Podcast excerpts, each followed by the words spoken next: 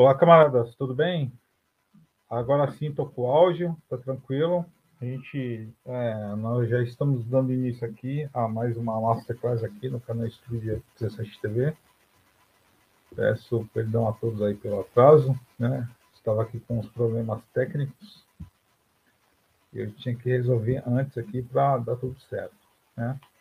Hoje, é, a nossa master, Masterclass é a, é a continuação da, da Masterclass, né? Com, é... É, agora está com, agora tá com som, Simone. o Eliane, perdão.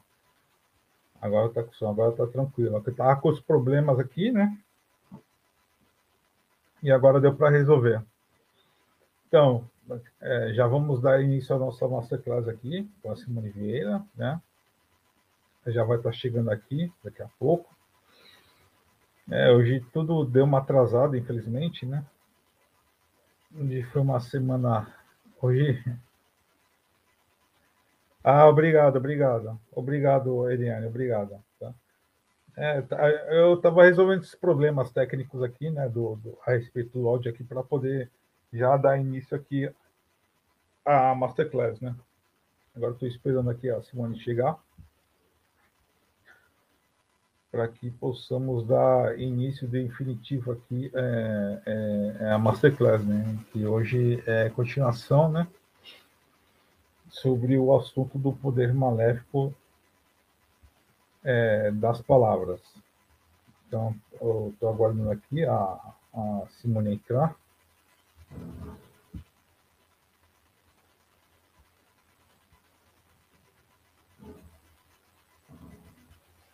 E a gente já vai dar início aqui à live. Tá? E, infelizmente a coisa foi meio corrida hoje, mas acho que vai dar tempo aqui de compartilhar aqui. Acho que. Espera aí, só um instante.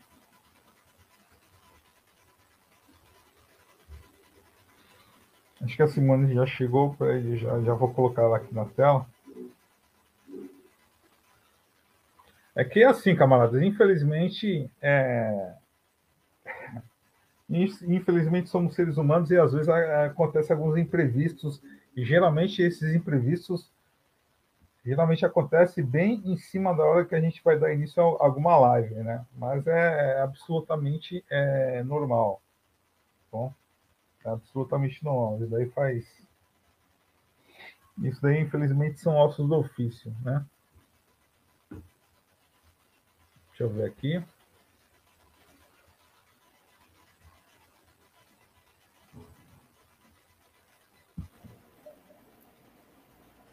Oi? O que aconteceu que você sumiu? Eu fiquei aqui desesperada. Não, então, tá, tá dando problema aqui. Tá travando tudo aqui. ah, tá, tá. Eu achei que fosse alguma coisa mesmo. Viu? Tem que fazer o teste, tem que pegar meus slides. É, então, é, então, eu, eu, eu fiquei, eu fiquei naquela de ficar arrumando aqui, tentando arrumar antes, né? Que eu acabei esquecendo de te chamar, porque tava dando problema aqui, não sei o que tá acontecendo. E o sinal aqui começou a oscilar. A oscilar, oscilar, oscilar, voltar, cair, voltava cair, voltava cair, voltava. Eu falei, não, deixa eu resolver isso daqui primeiro, aí depois eu já procuro a Simone, né? Infelizmente, quando eu resolveu, já foi, né? Já foi até já passando do, do horário da live, né? Mas tem alguma coisa que você quer resolver aí antes aí? Não. É, eu preciso que você me, me abra o meu, meu PowerPoint, que já está aqui já. Aqui? Uhum. É, já está aqui aberto. E agora, como eu vou fazer para Tem que compartilhar a tela, né? Sim, sim.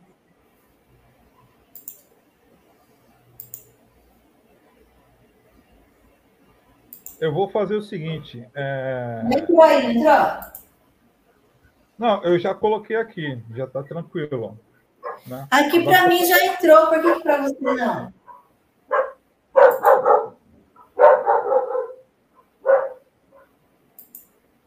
Então, aqui a imagem, aqui a imagem não está entrando. Peraí, só um instante. Ah, peraí. Entrou. Entrou? Entrou.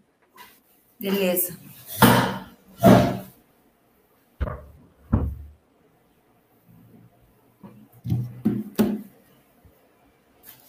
Bom, então essa é a parte da. Ah, para tu ver, eu tive tantos problemas aqui que eu não tive nem tempo de compartilhar aqui nos grupos aqui. Eu vou compartilhar agora. Hoje o negócio deu uma zicada aqui geral, mas não tem problema. A gente deu início aqui à, à, à masterclass. Aí quando você já entrar, aí, aí já vou aproveitar para ir compartilhando aqui nos grupos aqui, não tem problema. Eu nem compartilhei porque não deu tempo, eu fiquei preocupado que eu queria fazer o teste de voz e de imagem, daí você sumiu. É, não, mas tudo bem. Tudo bem, tranquilo, né? Tudo bem. Eu vou, eu vou compartilhando aqui, não tem problema. Então, assim, camaradas, é... como aconteceu esse previsto aqui, é... a gente vai dar início agora à nossa masterclass, tá bom? Com a, com a Simone Vieira. Vamos dar início aqui à, à continuação né, do Poder Maléfico das Palavras. Então, espero que vocês fiquem à vontade.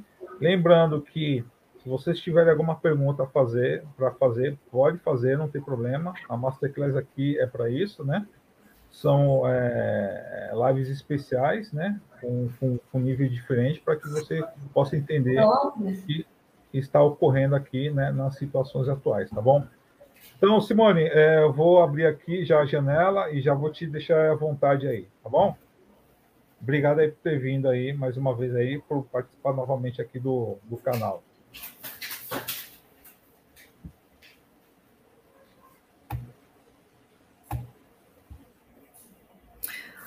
Oi, Sérgio. Agora, né, oficialmente, depois de, dessa, dessa é, inesperado aí que se sumiu, daí eu falei, ah, o Sérgio sumiu, vou fazer minhas coisas. Não vai abandonar, hein? Olha.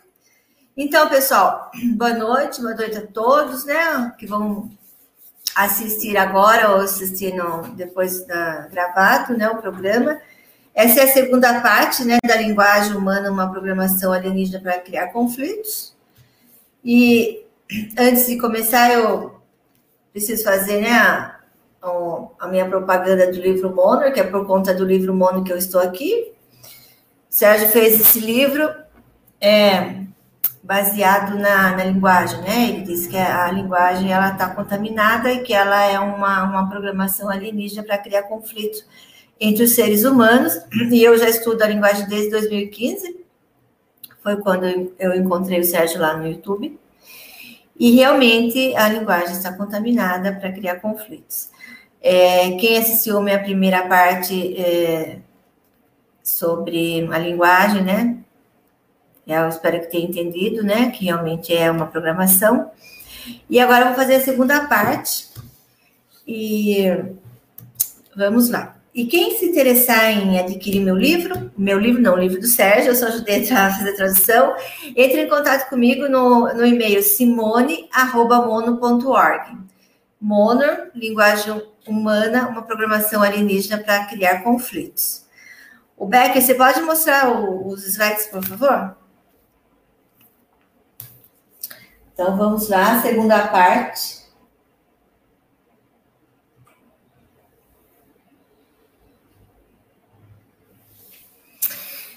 É, eu falei na, na outra live que tudo, tudo aqui é, gera, né? Está, está dominado, vamos falar, dominado pela igreja, né?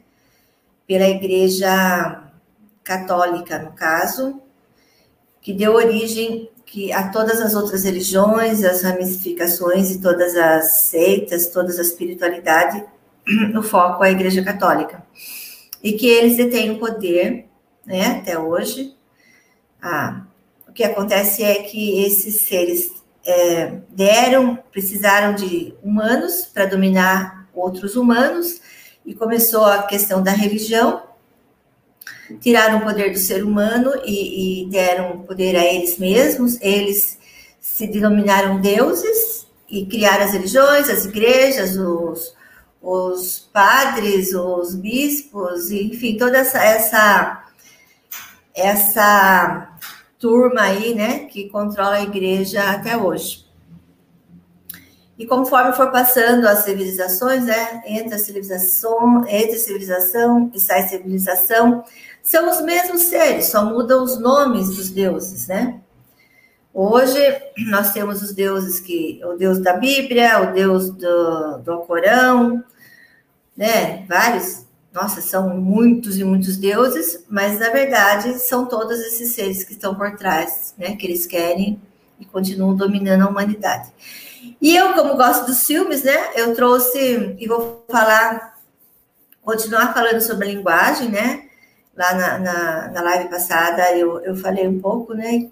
Que quem, quem realmente é responsável pela nossa linguagem agora é da, da latina, né? Porque a nossa linguagem portuguesa, espanhol vem da língua grega e latina, basicamente. Tem as outras, mas básica é o grego e o latim. E aí vem também o hebreu, né?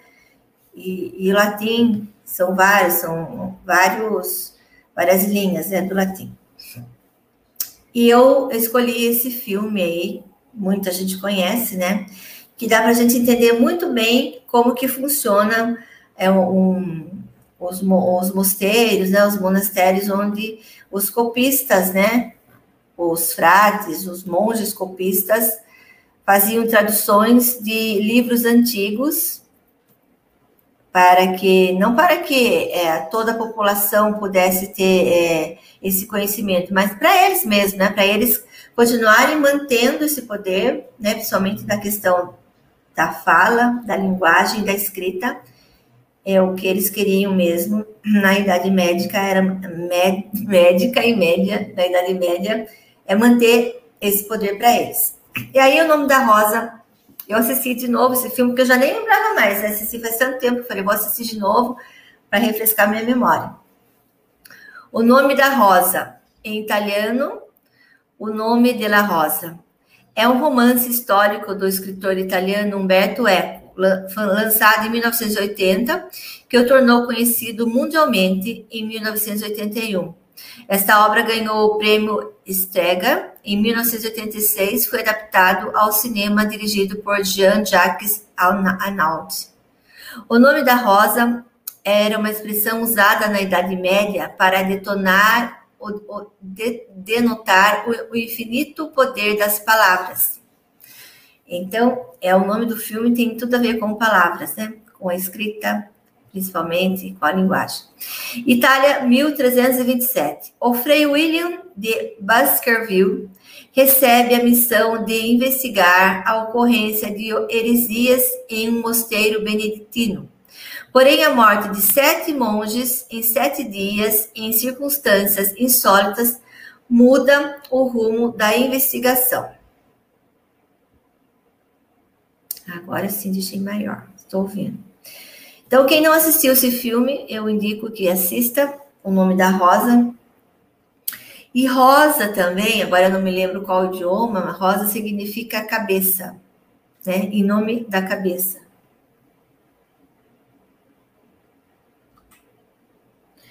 O nome da cabeça. Essa é um, uma, uma foto do, do filme que é estrelado pelo Sean Connery. E aí eu peguei umas coisas do filme que eu achei interessante que eles falam.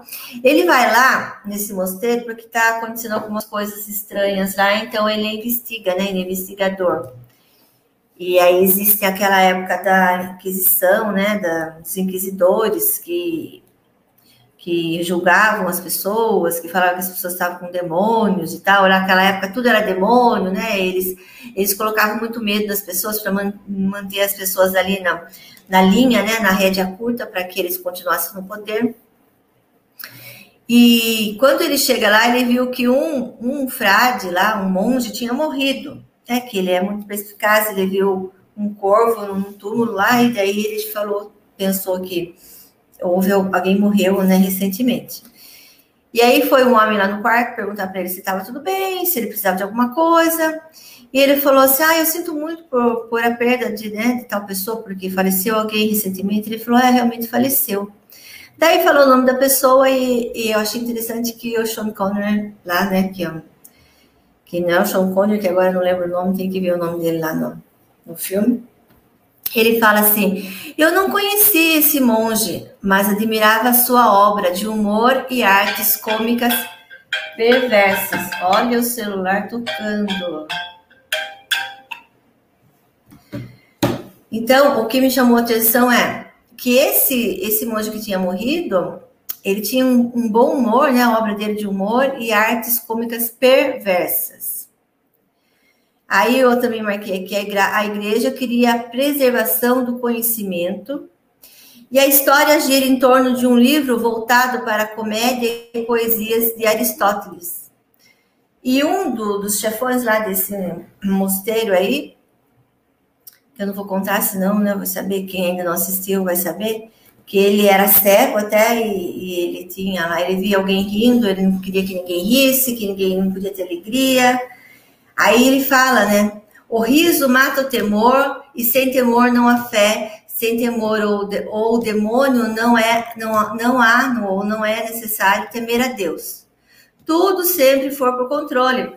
Toda a história da humanidade foi por controle. Tudo é, é através do controle. Eles querem controlar o ser humano de um jeito ou de outro. E é verdade, né?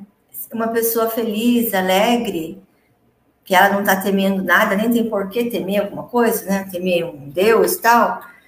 Ela não tem necessidade de temer nem a Deus e nem o demônio, né? Porque Deus e demônio também são criações da igreja. E aí a gente vai, com o passar da, da, da, da live, a gente vai entender.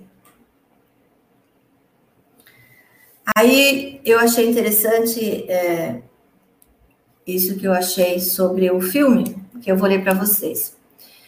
O famoso romance policial de Umberto Eco, O Nome da Rosa, ambientado na Itália do século XIV, é, tornou-se uma das obras de ficção mais conhecidas sobre a Idade Média. E a gente está falando aqui sobre a Idade Média, né? Por isso que eu escolhi esse filme chegando a virar um excelente filme na década de 1980. Tanto no filme como no livro, há sugestivas passagens que sugerem como teria sido a vida em um monastério da Baixa Idade Média, bem como a rotina dos monges copistas. Vamos falar, né? Estamos falando sobre os monges copistas que são os responsáveis por ter chegado até nós ao nosso idioma. Mas no livro, como sempre, o autor prima pelos detalhes e remete o leitor às minúcias da prática da escrita de manuscritos, das miniaturas, das iluminuras e as consecutivas reações causadas por suas representações das margens. Os iluminadores medievais, tanto os monges como os laicos, também primaram pelos detalhes de seus trabalhos e pensar que somente no século XV os óculos ou lentes de aumento se difundem na Europa Ocidental. Eco mostra em seu romance como seria um escritório, lugar do mosteiro no qual os monges trabalhavam seus textos. As representações de figuras antropo, antropomorfas de pessoas em atitudes baixas, fazendo sexo, urinando ou sodomizadas, e de um mundo invertido e oposto ao estabelecido por Deus. O que os monges medievais inseriam nas margens desses manuscritos causam, no livro, reações adversas: admiração, escárnio e espanto. Eu segui aquelas páginas dividido entre a admiração muda e o riso, porque as figuras conduziam necessariamente à hilaridade, embora cometessem, comentassem páginas santas. Então, esses monges copistas, eles copiavam livros antigos, faziam tradução também. E entre essa tradução e, e, e essas cópias, eles faziam nas margens das páginas, que depois iriam virar livros, eles faziam desenhos. Desenhos muito. De quando eu fui pesquisar, eu falei, gente, que, que louco, né? Eles faziam desenhos de, de, de coisas que a igreja era contra, né? No caso porque tudo era proibido, tudo era pecado, e esses monges iam aí contra a lei e faziam desenhos nas margens é, des, desses livros aí. Na Idade Média, ser um monge copista e passar horas na biblioteca era tedioso e chato. Sem falar que um, a Idade Média ela era tediosa e chata por ela mesma, né?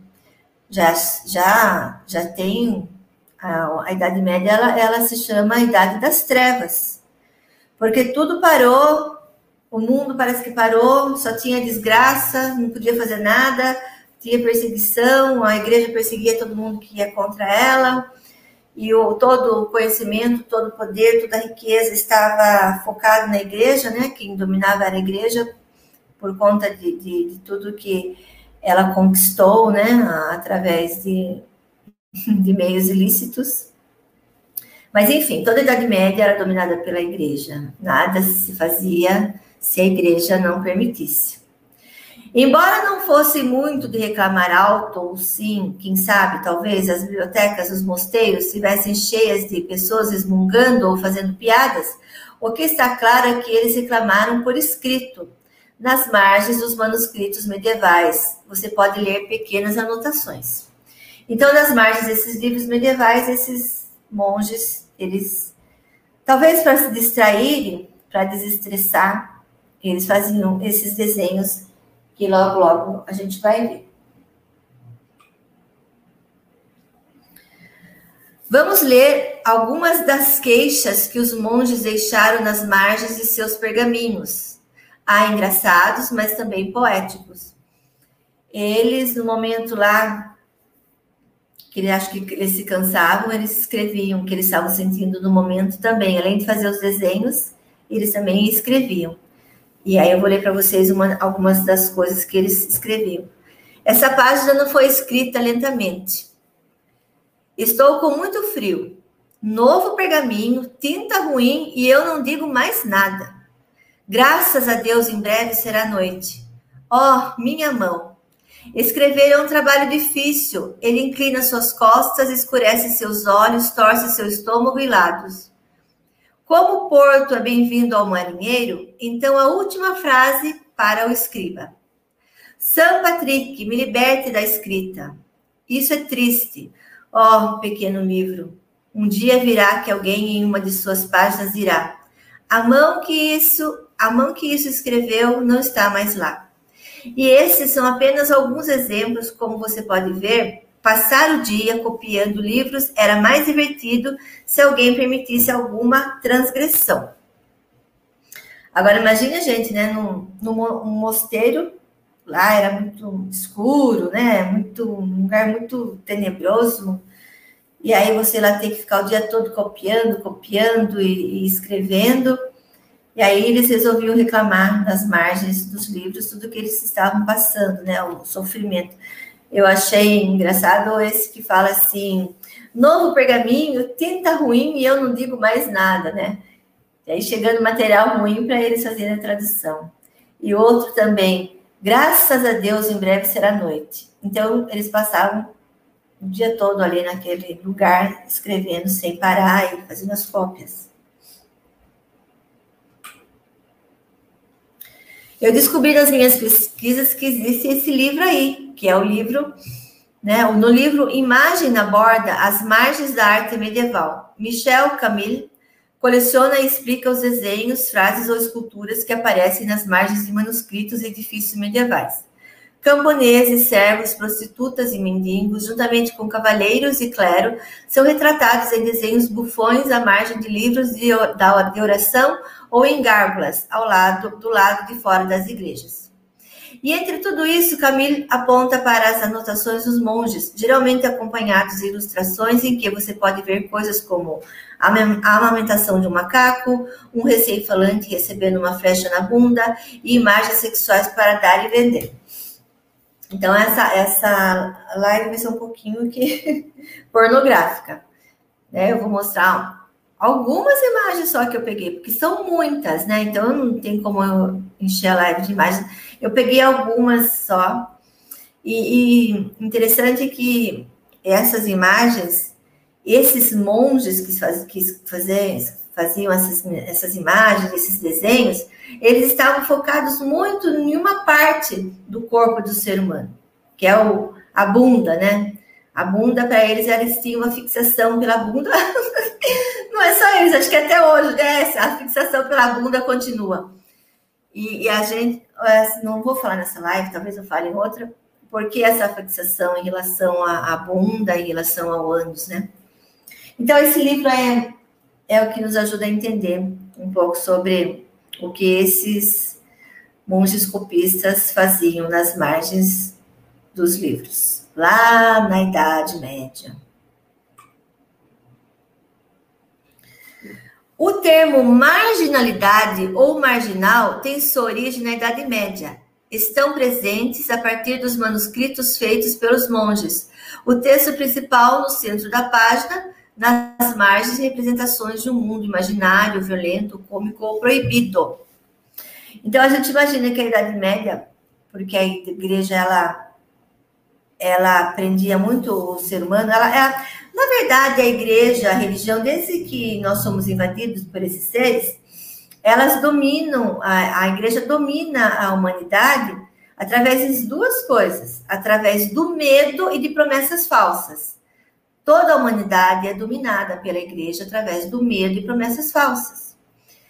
E então, tudo que tem a ver com sexo era pecado, era do demônio, né? Era, era de Satanás e tal.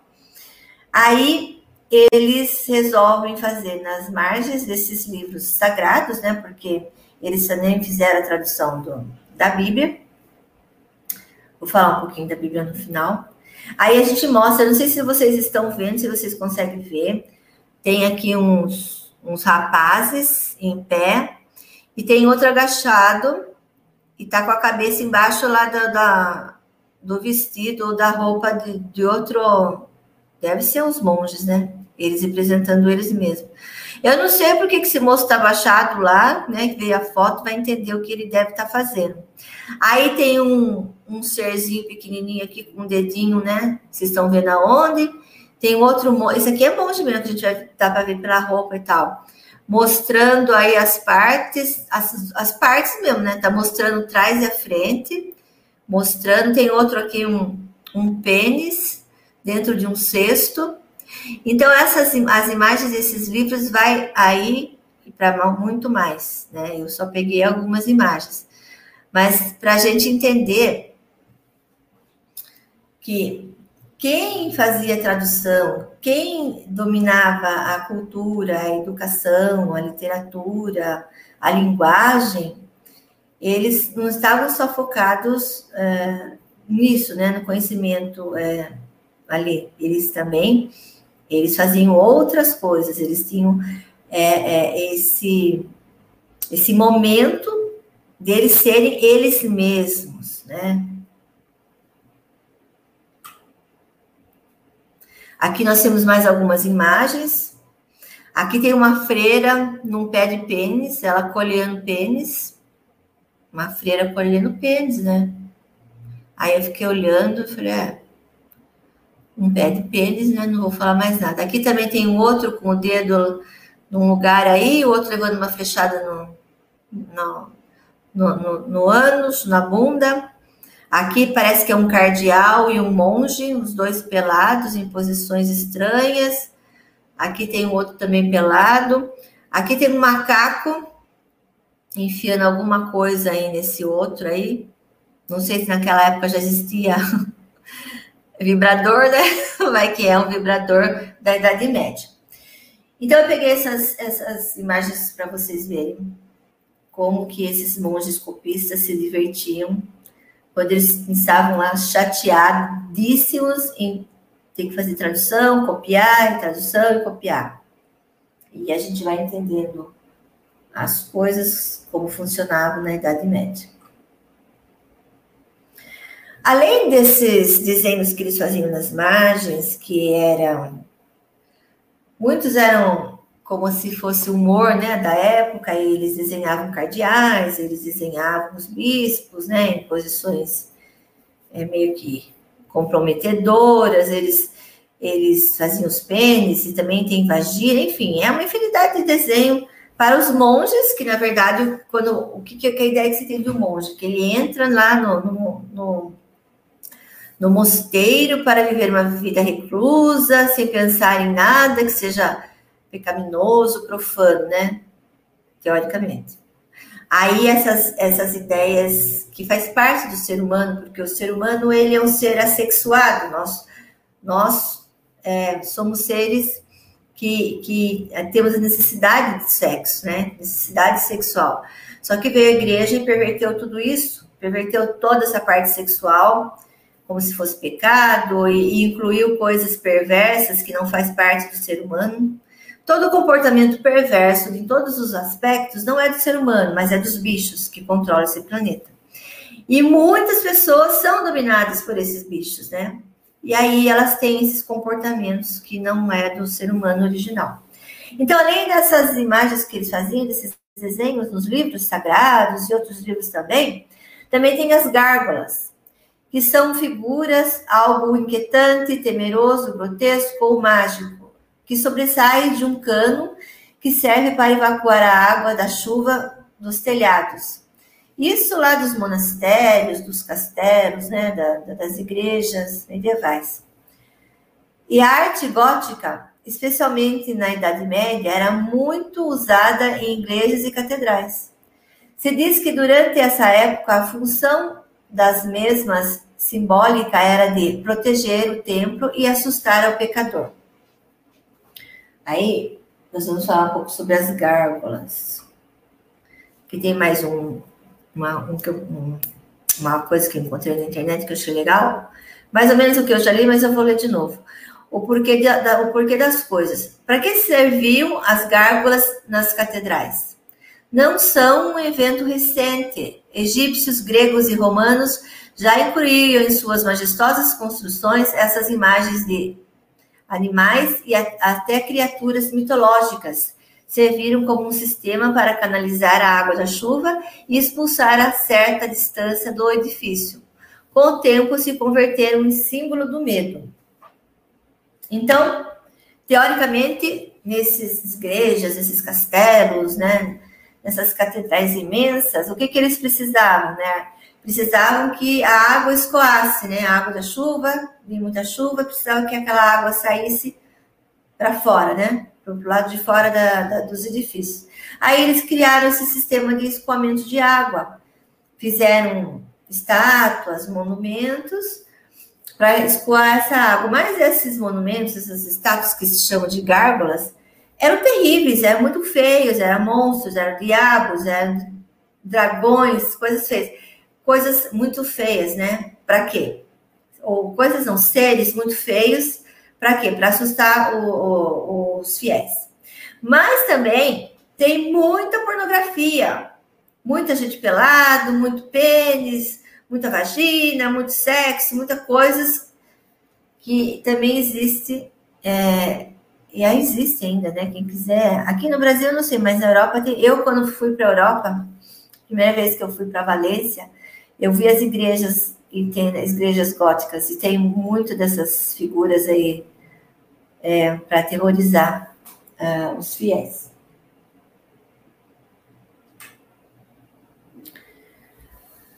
Aí eu peguei só algumas dessas gárgulas. Tem muita coisa na internet, quem se interessar vai procurar, vai ter milhares de fotos dessas gárgulas. Estas são os adornos da Catedral de Notre Dame, Notre Dame gárgulas que representam demônios. Então, na Catedral de Notre Dame, Notre Dame, que Notre Dame significa Nossa Senhora, tem muitas e muitas imagens, né, ou, ou gárgulas de demônios. Aí você vê alguns, muitos demônios. Aí a gente fica perguntando, né, nossa, numa igreja que é a casa de Deus, né, teoricamente, por que, que tem tantos bichos feios, né, tanto demônio e e seres estranhos. Aí a gente se pergunta, aí eles falam que era para assustar, para colocar medo nas pessoas.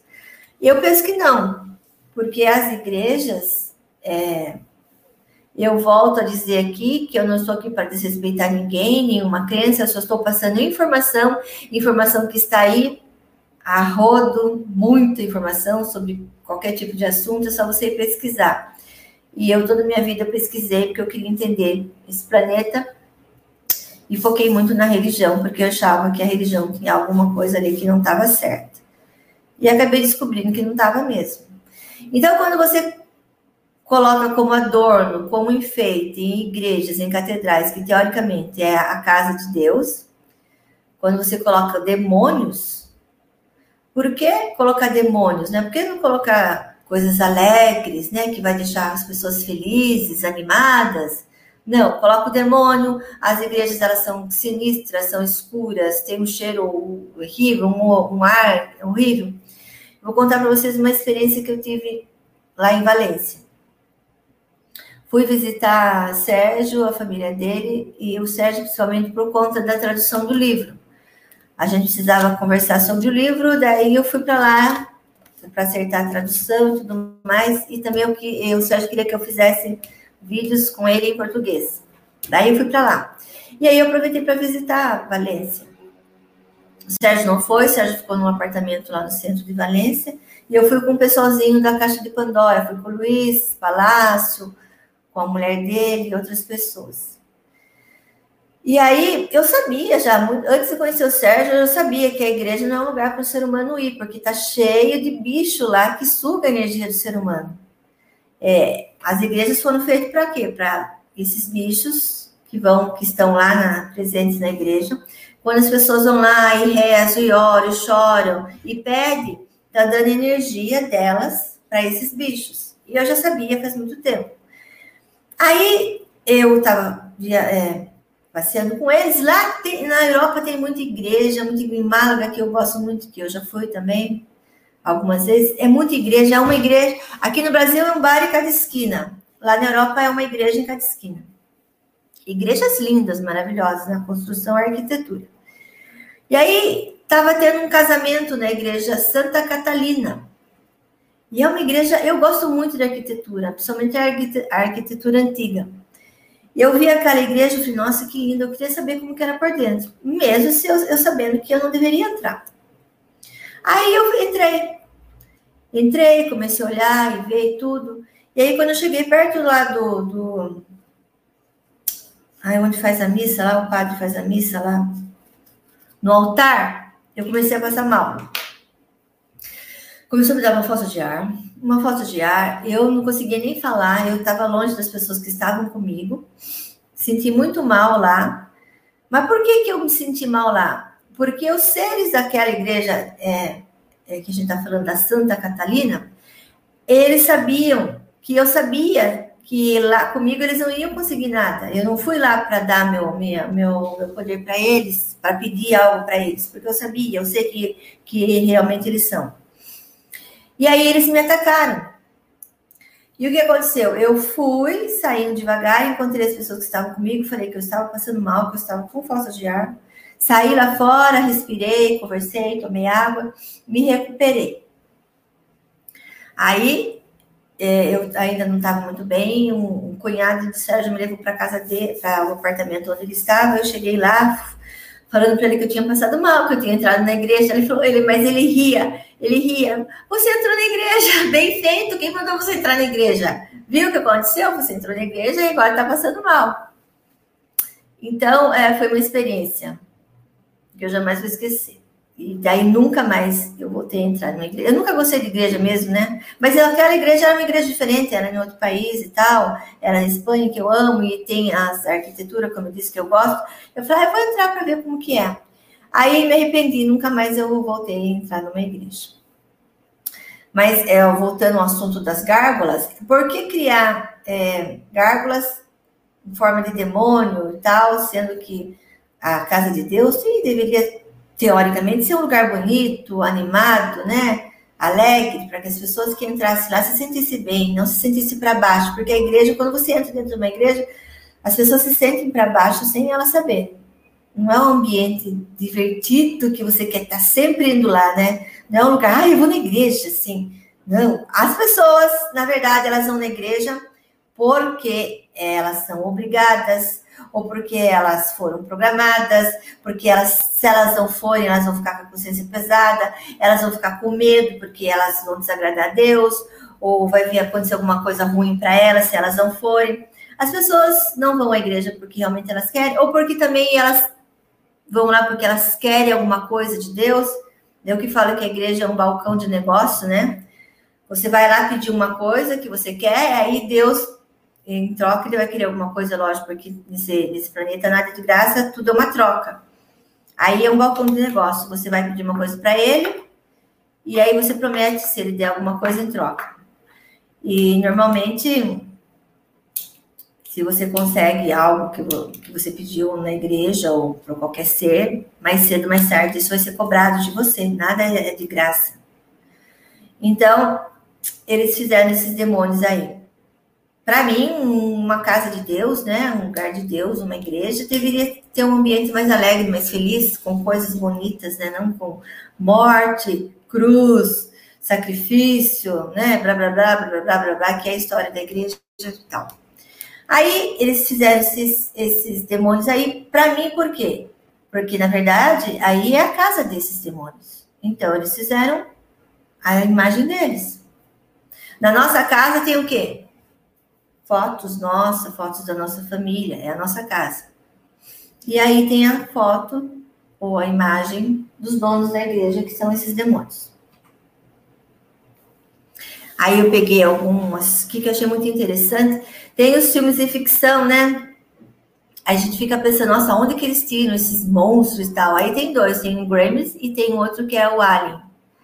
E esses bichos existem mesmo, estão na capela, é uma capela do século XV, com gárgulas inspiradas em personagens e filmes.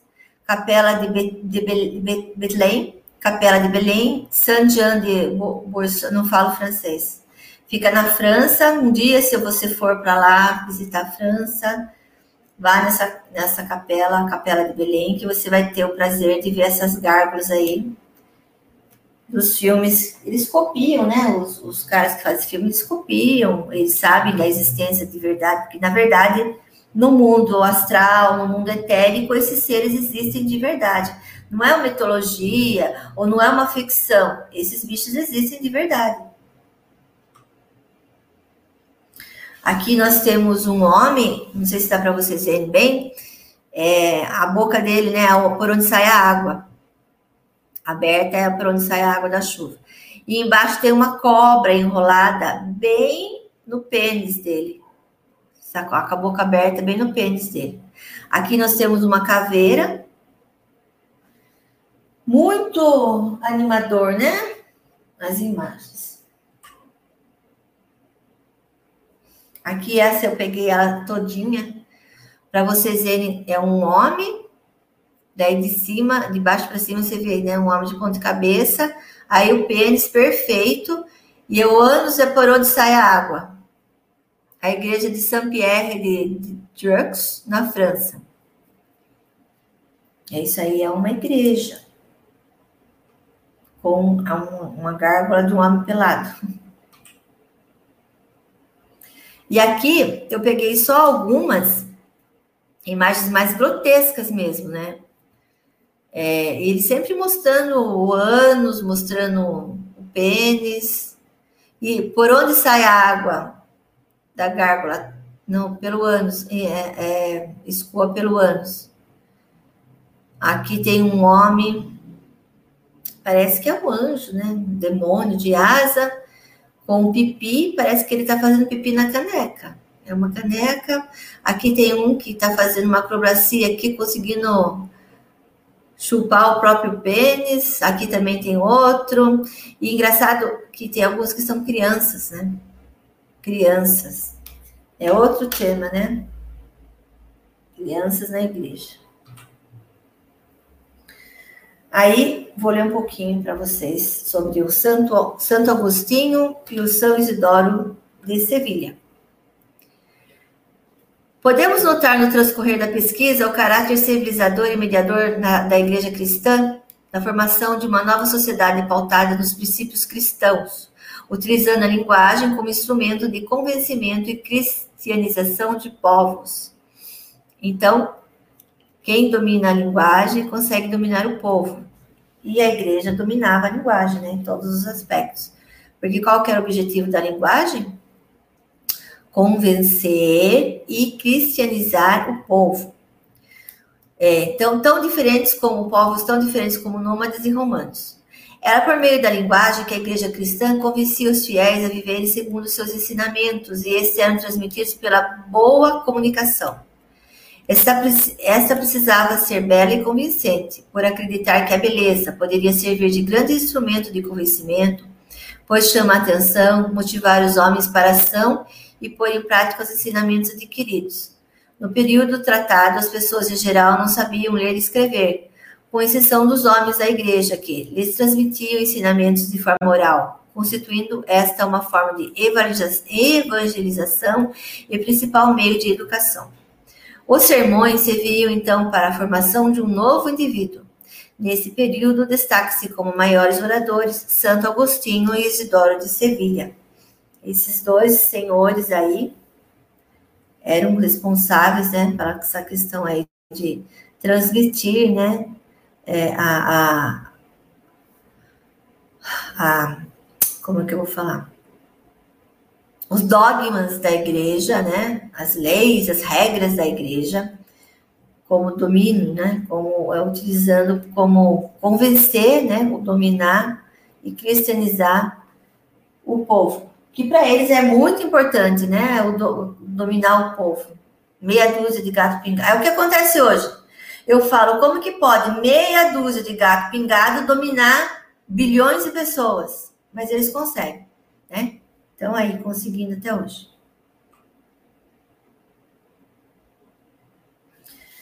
Aqui é mais um, um, ponto interessante das minhas pesquisas que eu quero ler para vocês. A concepção etimológica de Santo Isidoro, a etimologia é muito menos um fim em si mesma do que um meio de investigação semântico-didático das palavras, com objetivos ético-religiosos. Nessas condições, houve aproximações artificiais e significantes a fim de se criar, entre os significados, uma conexão útil e coerente com a ideologia da época. Então, eles manipulavam as palavras, né, para que as palavras elas estivessem de acordo com a vontade deles, né. Até ele fala que é, a fim de criar, hum, não, a, etimologia é muito menos um fim em si mesma do que um meio de investigação semântica didática das palavras. Então, é um meio, né? É um meio para dominar as pessoas. A linguagem é um meio para esse, esse domínio aí. E eles usavam a linguagem para pregar a ideologia da época, no caso da Idade Média, que tinha tudo a ver com a religião, né? Com a igreja. Trata-se de um ponto de vista realista no que concerne as possibilidades e limites à investigação etimológica. E é notável como Santo Isidoro situa com justeza a problemática da etimologia ao observar que, pela arbitrariedade, ele emprega mesmo o termo arbítrio, com que alguns nomes foram atribuídos às coisas. Nem sempre é possível chegar à sua origem. Na ideologia científica da Idade Média, com efeito, todos os estudos estavam subordinados à teologia. arbitrariedade, características ou particularidade do que é arbitrário, modo de agir arbitrário, sem justificativa, capricho jurídico, ação em que há um abuso, há uso abusivo de autoridade, violência ou despotismo. Aí eu tirar meu óculos aqui. Nós vamos entender que o que, que é esses donos da. Eu chamo de donos da linguagem, né? Eles fizeram. Eles usavam a linguagem, os idiomas, para confundir as pessoas. Eles misturavam, é, faziam as conexões. Por exemplo, em uma língua, isso aqui chama óculos. Mas numa outra língua, isso aqui pode se chamar caneta. Mas nós, como nossas células são é, inteligentes e têm memória, e a gente já conhecia os idiomas lá do passado, os idiomas originais, quando a gente fala alguma coisa, a gente sabe no nosso subconsciente que está invertido, porque nós vivemos um planeta invertido. Aqui o nosso planeta é invertido. Eu falo que é o planeta do inimigo do super-homem, né? Que é o planeta bizarro. Então, eles pegaram e inverteram tudo. Então, a linguagem está invertida. Aí, eles pegaram idiomas e foram criando a, a linguagem e virando um, uma rede aí meio que confusa. Era confusa, agora não é mais porque a gente já entendeu como que funciona. Mas eles fizeram isso para confundir o, o, ser humano. E aqui o, eles usam nessa palavra arbitrariedade, com que alguns nomes foram atribuídos às coisas. Nem sempre é possível chegar à sua origem. Nem sempre. Então, não sendo, eles podiam criar palavras também, né? De acordo com, pelo menos o que eu entendi, né, do, do estudo da linguagem e tal, é que eles podem criar. E tudo como de, nossa, eu não estou conseguindo ficar com meu óculos, meu óculos está me incomodando. Bom, vamos seguir.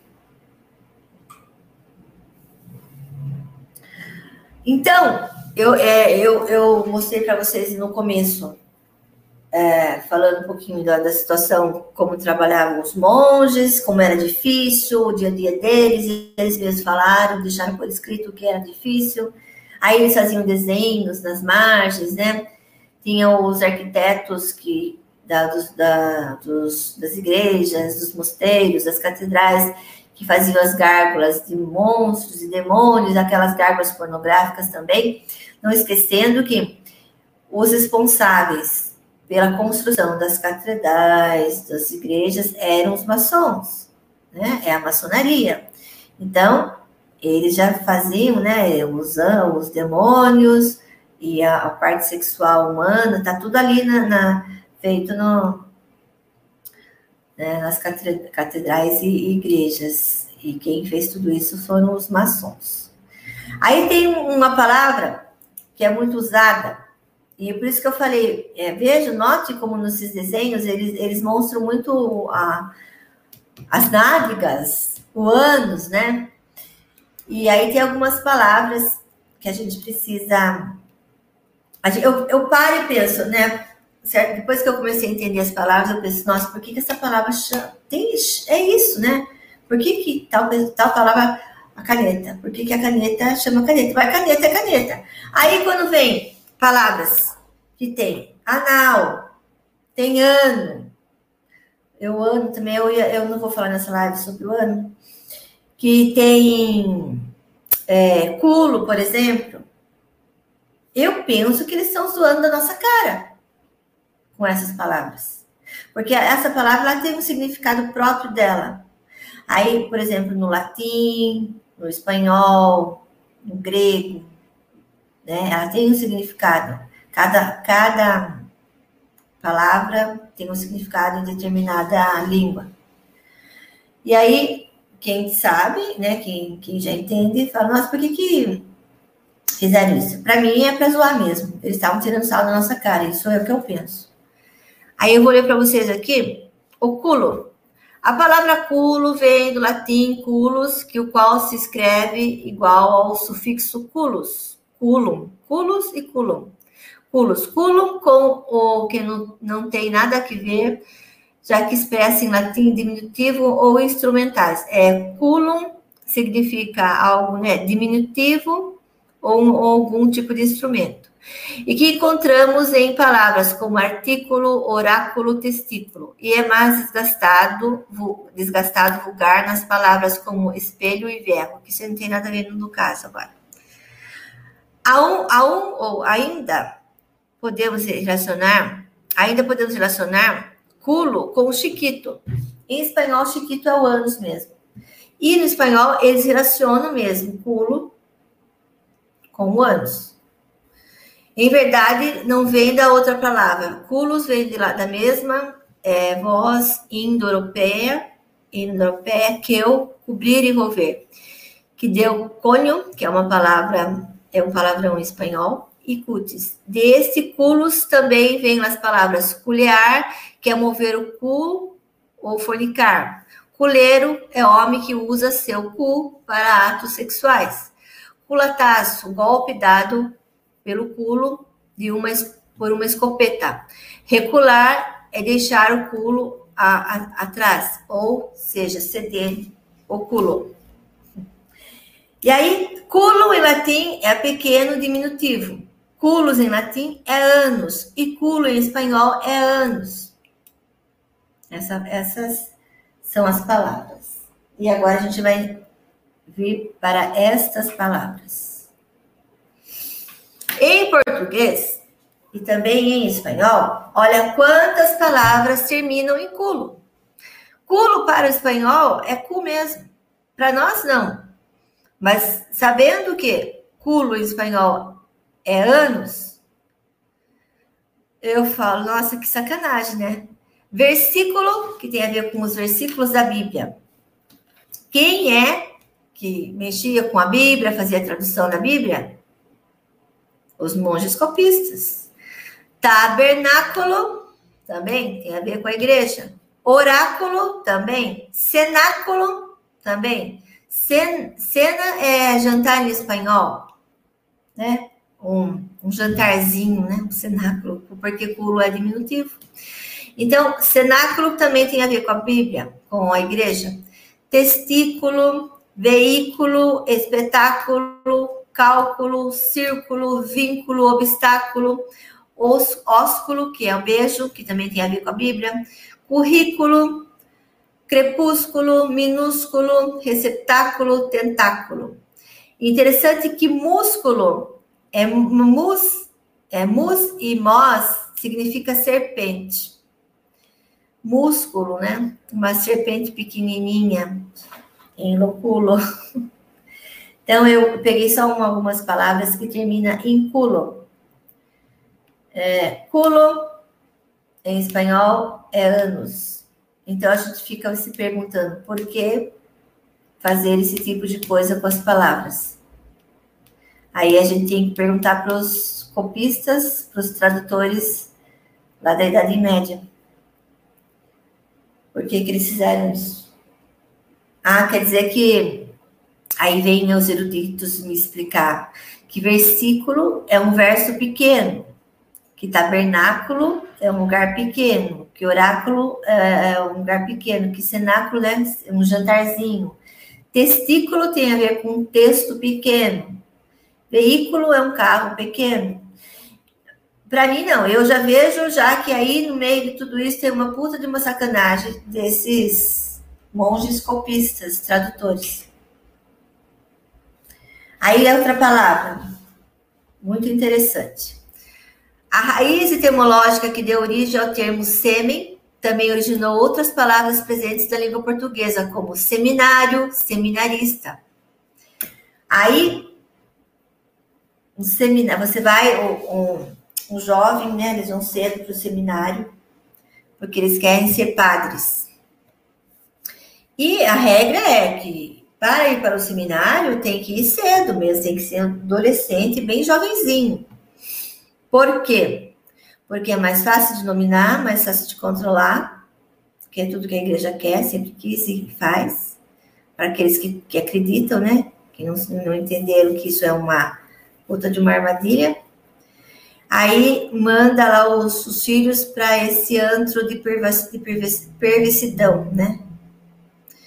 É, Controla-se o sexo é, no, é, controlado pra, para o povo, para eles não, para os padres não. Os padres, os donos da igreja, os sacerdotes, os papas. Quem já teve a curiosidade de pesquisar a vida dos papas? A vida dos papas é nojenta, é podre mesmo. Então, tudo que era bom, é, dinheiro, o sexo, é, vida boa, né? Casa boa, era tudo da, da, da igreja. Tudo para a igreja. E o que não prestava, o resto era para o povo. Aí, lá no seminário, onde só tinha homens, né? Seminário, no, no caso, estou falando no seminário onde vai os homens. E tem o convento, que é das freiras também, que é a mesma coisa. Mas agora a gente está falando a palavra que tem a ver com o semi é, um seminário com um monte de jovens e aqueles padres todos tarados lá, tudo no final ia acabar em semi, né? Aí eu, eu pergunto para vocês, eles estão tirando um sarro da nossa cara ou não estão? Quem conhece a história da igreja sabe a história podre dos conventos, dos seminários, dos mosteiros, dos monastérios, tudo envolvido com sexo e sexo perverso. Aí os jovens entravam nesse lugar inocentes e saíam, né, igual aos que já estavam lá mesmo. Aí tem um filme também muito legal, que é O Seminarista, filme italiano de 2013. Aí eu peguei só essa parte aí que, que fala sobre o filme. É a representação de uma realidade em que a escuridão do inferno e a luz do paraíso, o corpo e a alma, o pecado e a graça são continuamente e obsessivamente opostos à terra e o céu. Então, eles criaram uma dualidade entre o bem e o mal, né? Ele está falando o inferno e a luz, ou o inferno e o paraíso, o corpo e a alma, o pecado e, e a graça, a, a continuidade e a obsessiva, obsessivamente, é, continuamente e obsessivamente opostos à terra e ao céu. Então, eles, eles, eles criaram seres humanos esquizofrênicos, Aqueles que gostam muito de igreja, que são fanáticos, eles são esquizofrênicos, porque eles vivem é, divididos em dois mundos: o mundo que eles querem, que é a natureza deles, e o mundo da igreja. E o pessoal é tudo doido. Eu fiz parte de uma igreja que o pessoal é tudo doido. O sexo era muito recriminado, era proibidíssimo.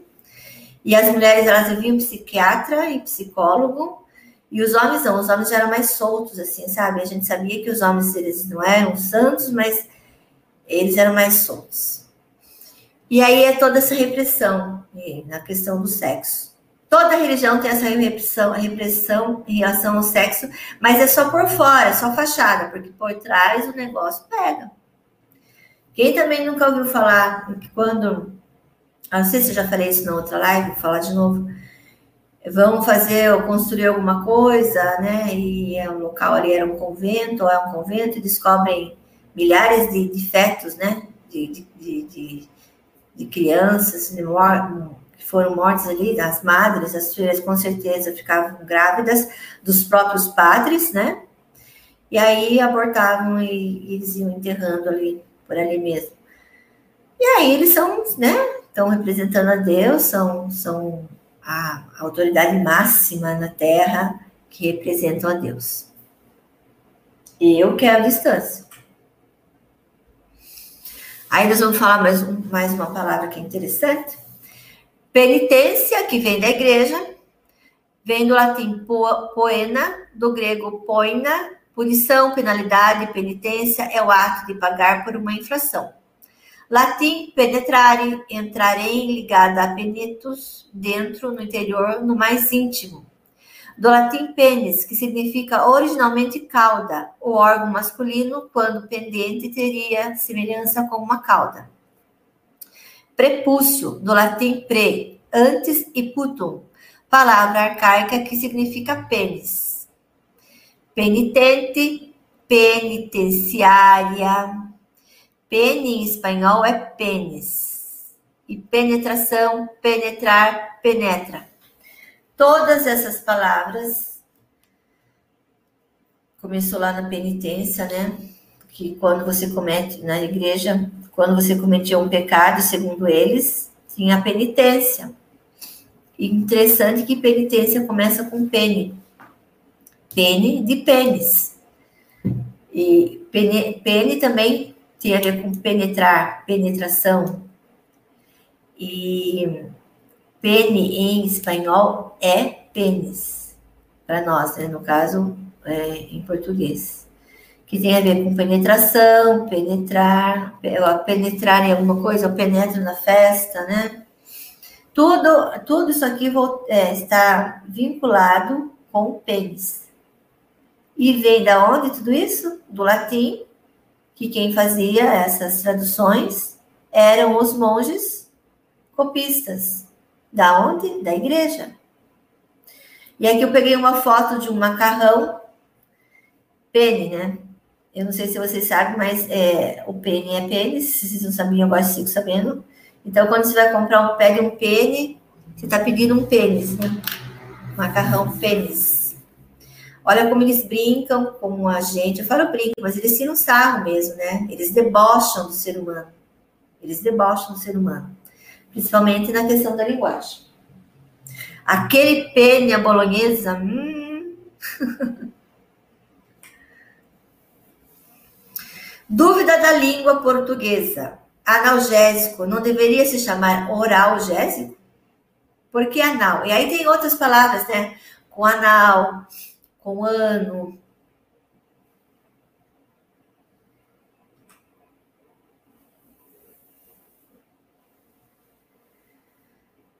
Sérgio Monor, em seu livro Monor, fala que os idiomas são programações para gerar conflito entre os seres humanos. Um amigo me fez lembrar das palavras crente e quente.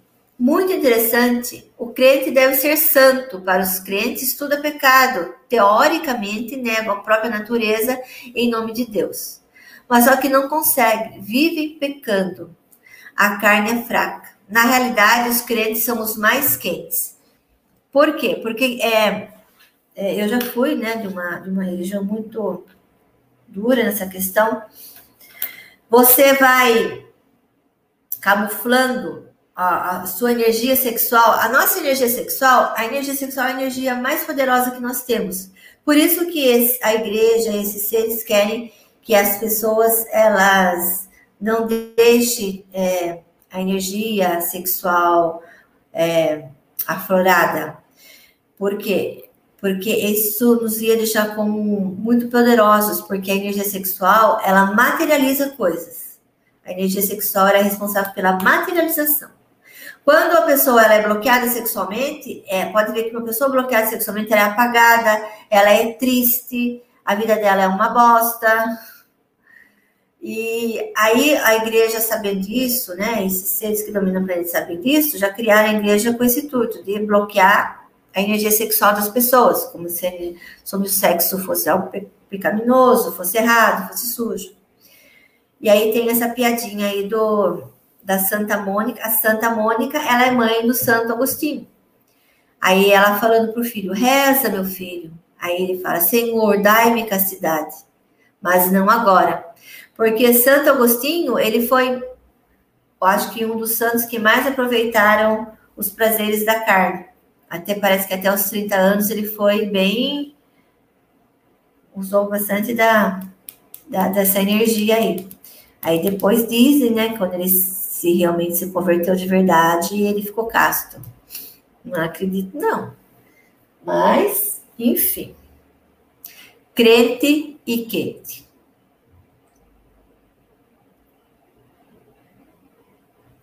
Aí é mais um filme, não sei se alguém já assistiu, A Vida é Bela.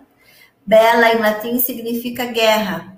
E, e o sistema, a Matrix, ela vive falando a verdade para gente, mas como a gente não conhecia essa, essa programação linguística, a gente não sabia. Então, o que, que eles estão querendo dizer? Nesse, e esse filme, para quem assistiu, eu não assisti porque eu não gosto de assistir filme triste, é, tem, é com, a, guerra, né? Tem a ver com a guerra e essa família aí, eu não sei direito porque eu não assisti. Eu só sei que o pai fazia de tudo para o menino não ver que ele estava na guerra, né? É, criava, é, fazia histórias, criava é, situações para que o menino não visse realmente o que estava acontecendo. Que eles estavam na guerra, que a vida não é bela, a vida é uma guerra. E o sistema vai te enviando as mensagens e você não se dá conta. A vida é bela, ou melhor, a vida é guerra. Uma guerra invisível que não tínhamos percebido até agora. E nós somos os vencedores dessa guerra e estamos despertando. Quanto mais pessoas despertam, descobrem realmente o que está acontecendo em volta delas, é mais pessoas deixando o sistema, né? Não dando, não dando energia, não dando a sua, o seu poder para o sistema. Quanto mais espertos, menos pessoas para eles dominarem eles têm. Então, bela em latim significa guerra, a vida é bela, a vida é guerra. Aí é uma outra coisa interessante. Essa, esses, essas imagens que eu estou mostrando é lá do meu Face, que eu vou vendo as coisas e eu vou fazendo a, as postagens, né? Eu trouxe algumas. A armadilha dos símbolos e palavras sódio, só, ódio. Sal em acádio significa decepção. Me passe o sal, por favor. Quando você está numa mesa com seus familiares, num restaurante, né? E você fala assim, me passa o sal, por favor. Você na realidade está querendo dizer, me passe uma decepção, por favor. Interessante que na tabela periódica o sódio é o número 11, que sabemos que é o número querido pela Matrix. pelo sistema, né? E o símbolo Na, Na é ser humano. Na em sumério significa ser humano. Todos os dias nos programam com ódio e decepção. Tudo, pessoal, tudo aqui, nada é à toa, nada é aleatório. Tudo tem um sentido, tudo tem um porquê. Até mesmo o sal, né? Você usa o sal todo dia para fazer sua comida, o sal tem a ver com decepção, né? Tem, é, ele significa decepção. Então, de repente, você está cozinhando lá, bota o sal assim, você está meio que decepcionado. É, é tudo tá ligado, tudo tá ligado né? A gente tem que prestar atenção em tudo. Tenho sede. Sede em sumério significa defecar, mentira e frio. Então, toda vez que a gente está falando sede, a gente, na verdade, está ali se envolvendo naquela programação do defecar, né? Do ir ao banheiro, é, de mentir e também de se sentir, de sentir frio tudo isso, essas três, é, esses três significados nessa palavra sede, que é um, algo que a gente sente muito todo dia, né? Sede, quero sede, vai tomar água. Tenho sede, tenho sede. E aí o significado da palavra sede, defecar, mentira e frio. Agora eu sempre falo isso nas minhas lives, é, vou falar de novo, quando falo das palavras, né? Roger, correr, não sei falar essa palavra em espanhol. Correr em espanhol significa pegar. Correr também é usado para foder, transar, trepar. Pegar em espanhol significa brigar, agredir, bater. Interessante que no Brasil se usa a palavra pegar para dizer que se está transando com alguém. Exemplo, estou pegando a morena. Pegar em espanhol é agredir alguém e em português é transar. Será por isso que o sexo, na maioria das vezes, está relacionado com a violência? Vivemos em uma matrix que também nos manipula através da linguagem, as trampas das palavras. Então, olha como eles usam. Eles usam uma palavra de, um, de uma língua que significa uma coisa e a mesma palavra na outra língua que significa outra coisa. Mas aí, unindo essa programação, você vai ter, vai ter um, um resultado no ser humano. Você pode ver que o sexo ele é violento, né? O sexo que está aí na Matrix, que não é um sexo do ser humano original, ele é violento e que tem a ver com a linguagem espanhola, né? Que, que o correr, no caso, que significa correr de espanhol que significa pegar, que também é usado para transar, né? Tem a ver com o sexo, estão colocando o sexo junto com a violência, né? Que é brigar e bater. E tem tudo a ver. E eu nunca esqueço, quando eu, eu entendi isso aí, eu fiz a ligação, eu falei, nossa, realmente é uma programação pesada do espanhol para o português, ou vice-versa. Aqui é uma programação da igreja. Na verdade, todas as programações são da igreja, né? Mas tem umas que está mais é, Clara. Se humilhe, nunca pense que é melhor que os outros, porque tu és pó e ao pó voltarás. Gênesis 3, 19. Então, desde o comecinho lá da história lá da Bíblia, eles, eles humilham o ser humano. O ser humano não é nada, o ser humano é um cocôzinho, o ser humano passa de pó, é um pecador, o ser humano é uma desgraça. O ser humano não vale nada para a igreja, nem para esse Deus.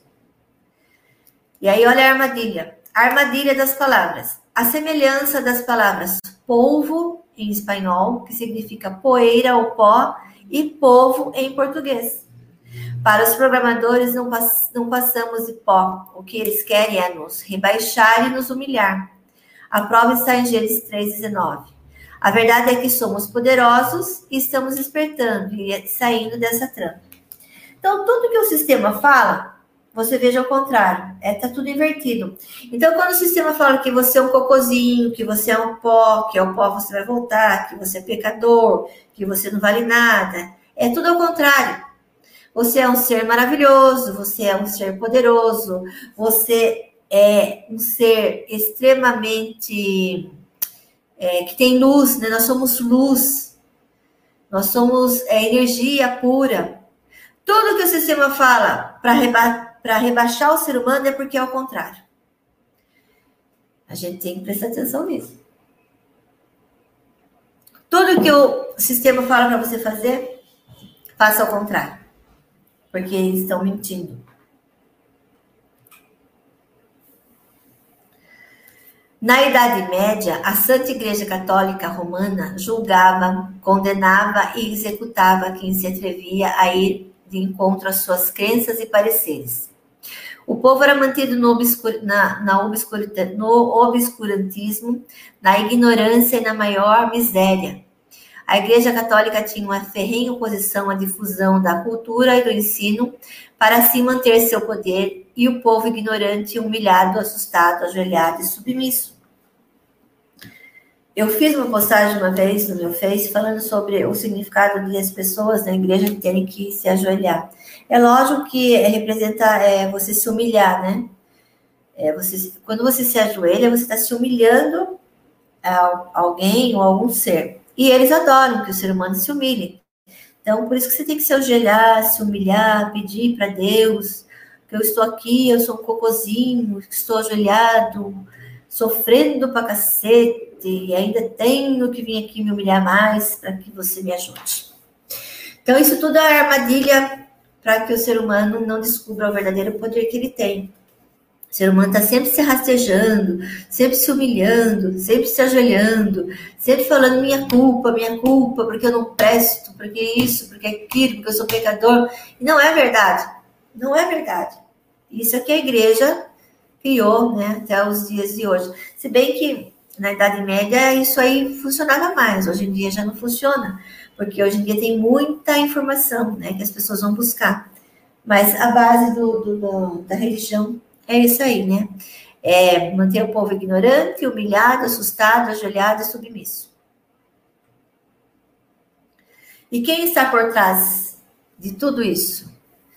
Os seres que se dizem deuses, salvadores, anjos, seres de luz, seres ascensionados, ascendidos, são, na verdade, seres escuros, enganam a humanidade para poderem roubar o que eles não possuem, que é o que é a nossa energia, a nossa luz, nosso poder.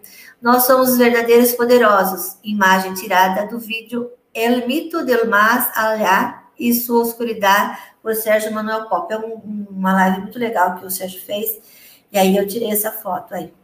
Então, todos esses seres que se dizem divinos, que se dizem superiores aos seres humanos, na verdade, eles não passam de um cocôzinho.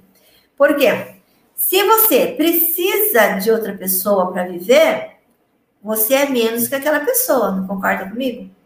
E eles precisam de nós para viver, porque a partir do momento que todo mundo, a humanidade toda, parar de dar o poder para eles, eles vão morrer de fome, vão morrer de inanição. Eles precisam de nós.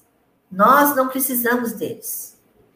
E aí, quem são esses seres que se dizem deuses, que estão escondidos atrás da religião, de uma espiritualidade, de, um, de qualquer coisa que tenha a ver com, com religião e espiritualidade?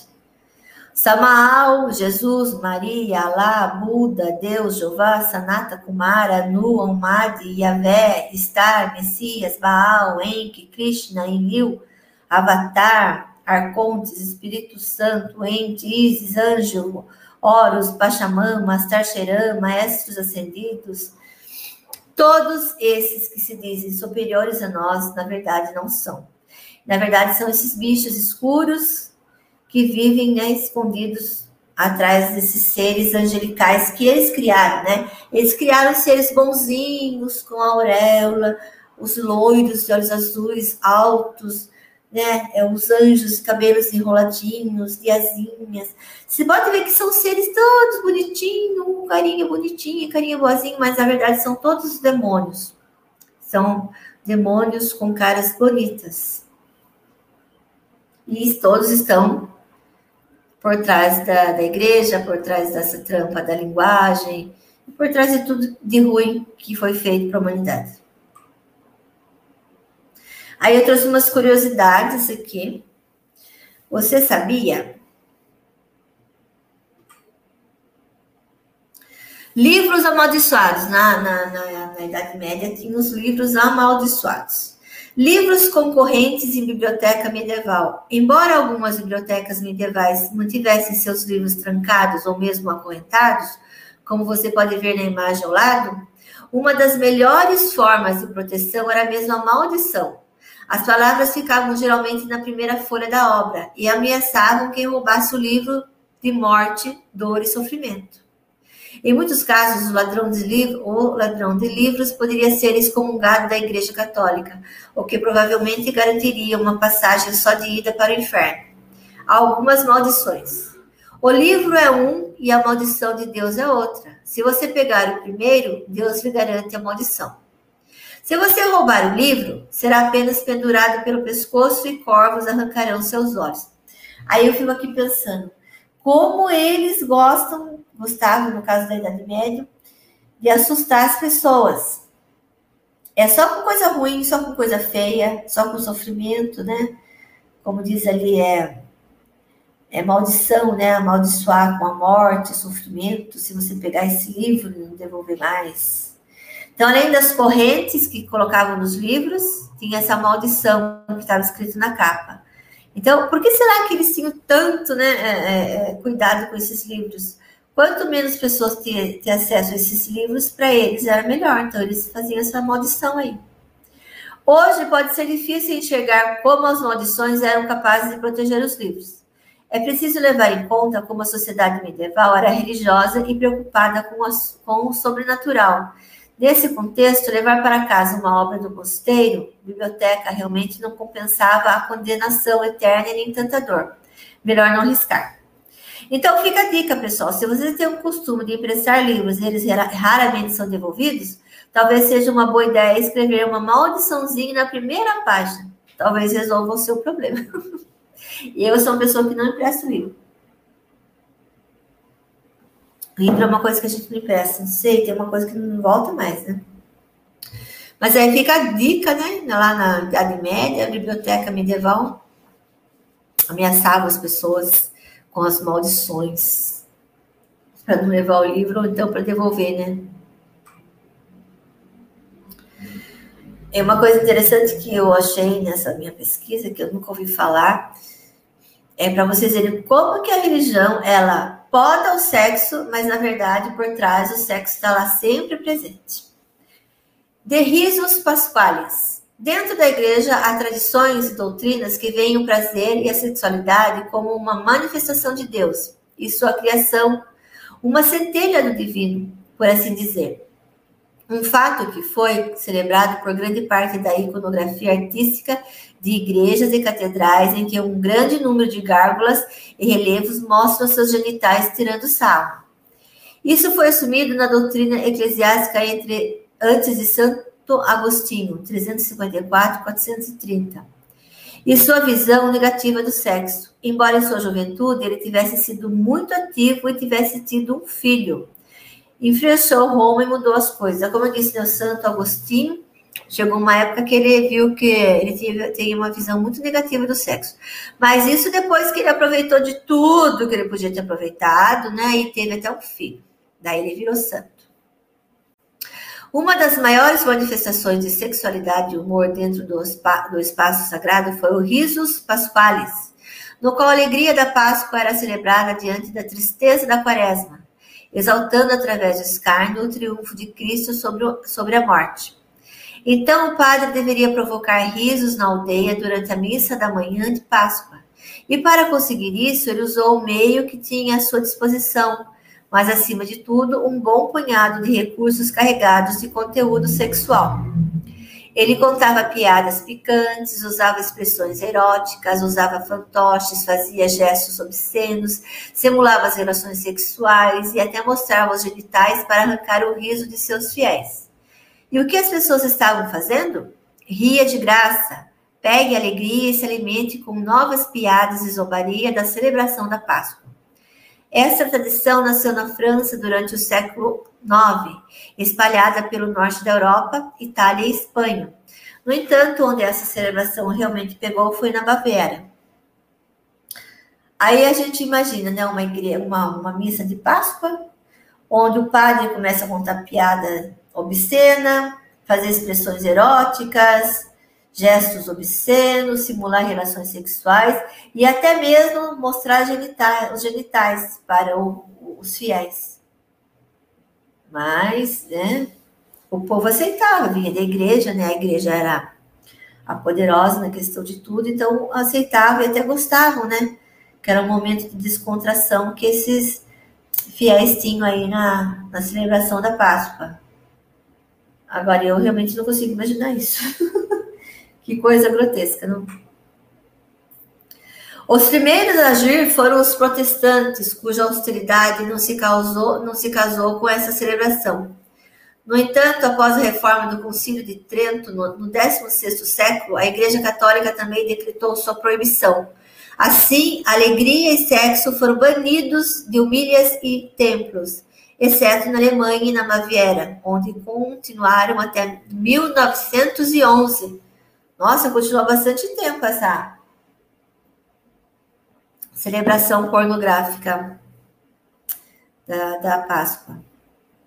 Disse que na Bavária os risos pasquales beiravam o deboche total e que até mesmo vários atos sexuais explícitos eram realizados dentro do templo. Aí já iam já ao extremo. Mas você veja que a igreja, né, como ela é também esquizofrênica, ela cria esquizofrênico e, esquizofrênicos e ela também é esquizofrênica, né?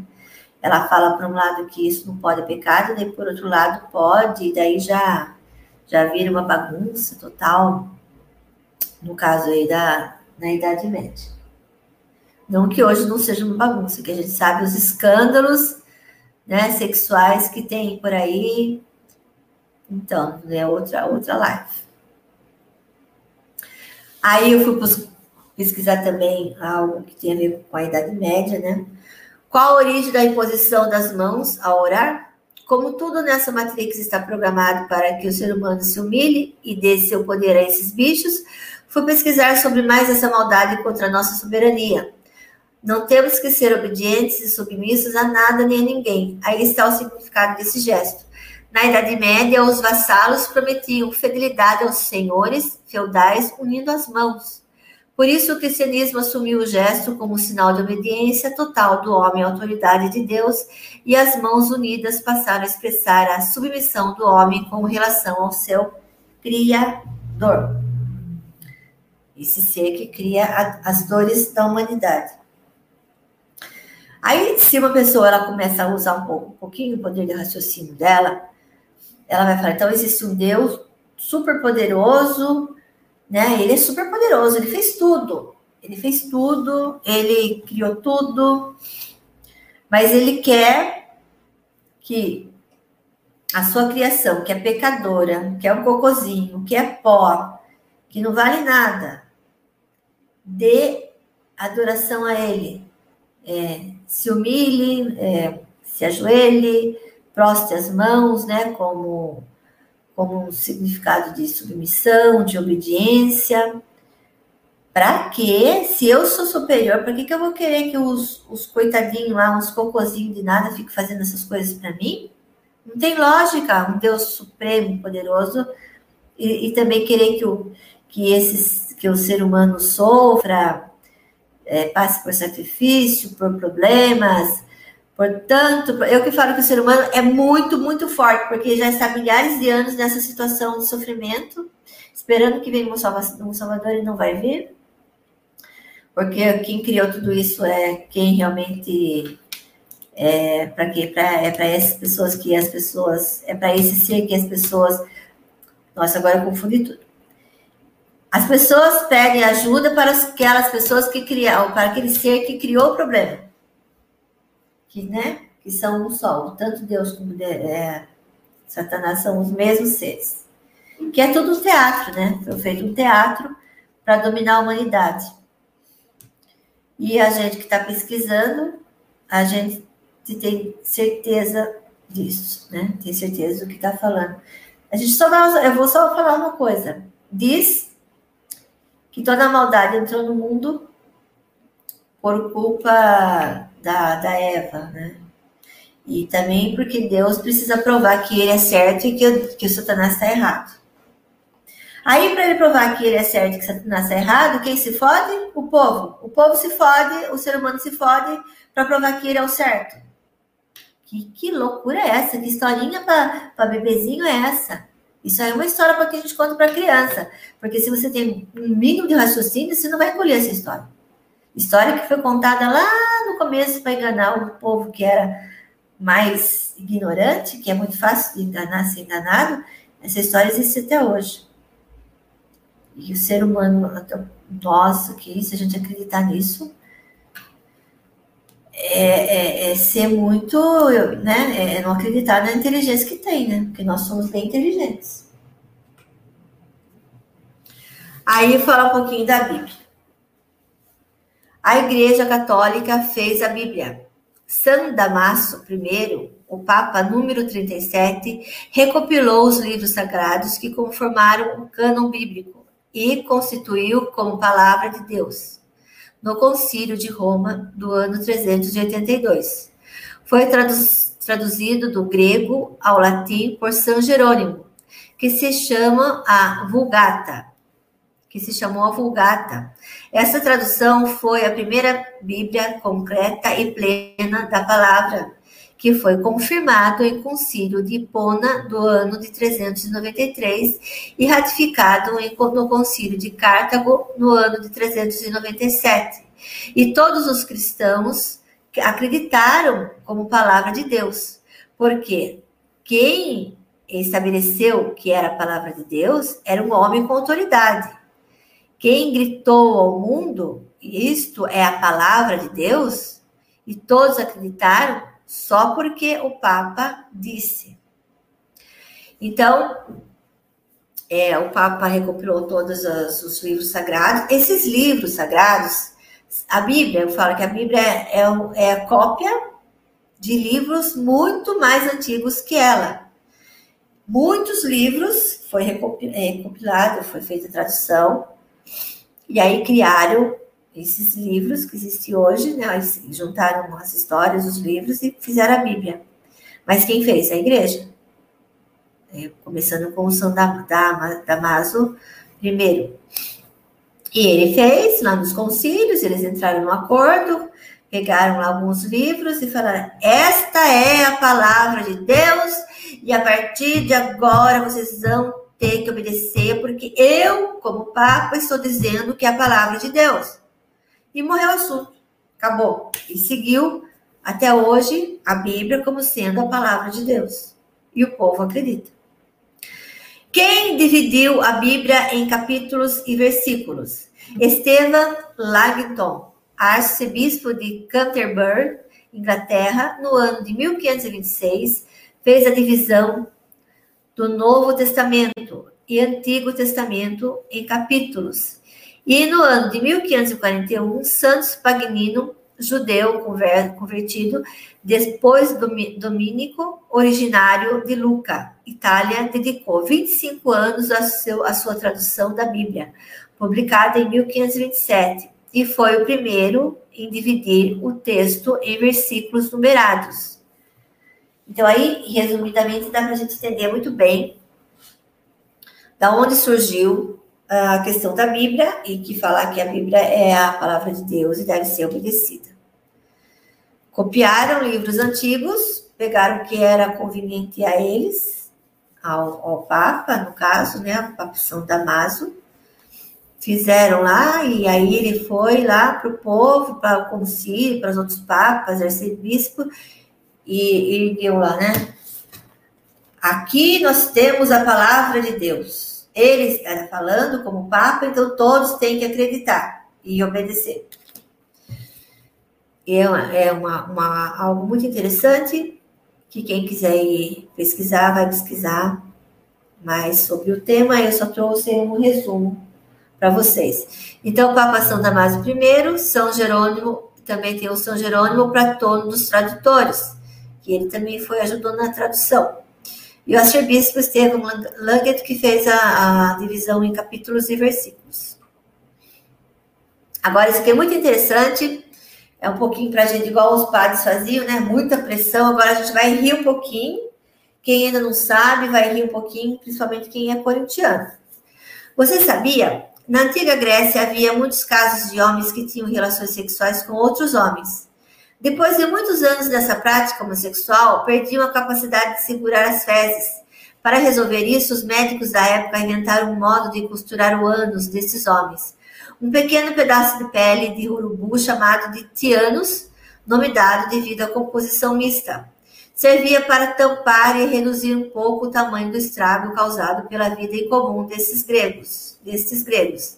Aquelas pessoas que passavam repetidas vezes por essa intervenção foram chamadas de corintianos, que foi popularizada e ficou corintianos. E até hoje, na Grécia, corintiano se refere às pessoas que frequentam arenas e têm o ânus costurado. A fonte, revista super interessante, editora Globo, maio de 2015. Pior que tem gente que bate no peito e diz: sou corintiano meu ânus é costurado. Ai, quando eu li isso, eu ri muito. Para vocês verem como que as palavras, né? Elas realmente são, são trampas e a gente tem que estudar, procurar saber, não sair falando as coisas sem saber. É, é, é, é igual os rituais, né? o Natal, o aniversário. O povo faz, o povo comemora, e o povo não sabe o que está por trás de tudo isso. Só aceita. E para mim, para mim, como eu não aceito as coisas. Eu nunca aceitei, eu já nasci já querendo saber de tudo.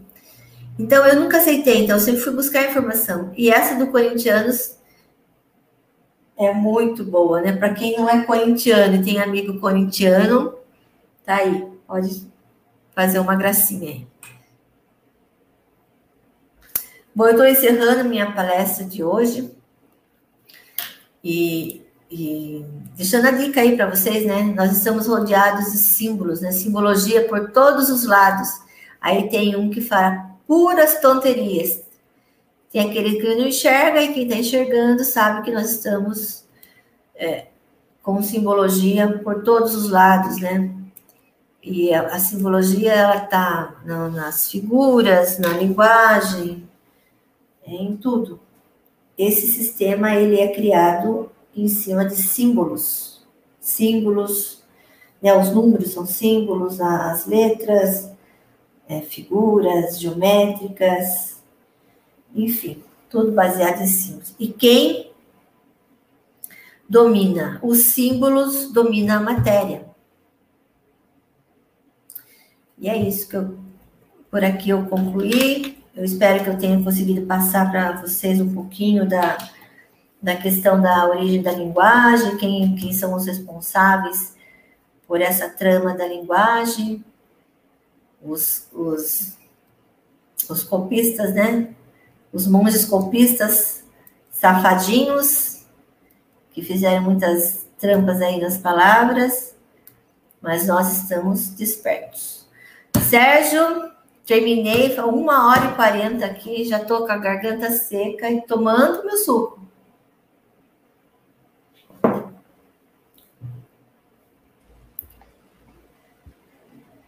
Bacana, bacana. É, eu vou entrar daqui a pouco no, no chat aqui.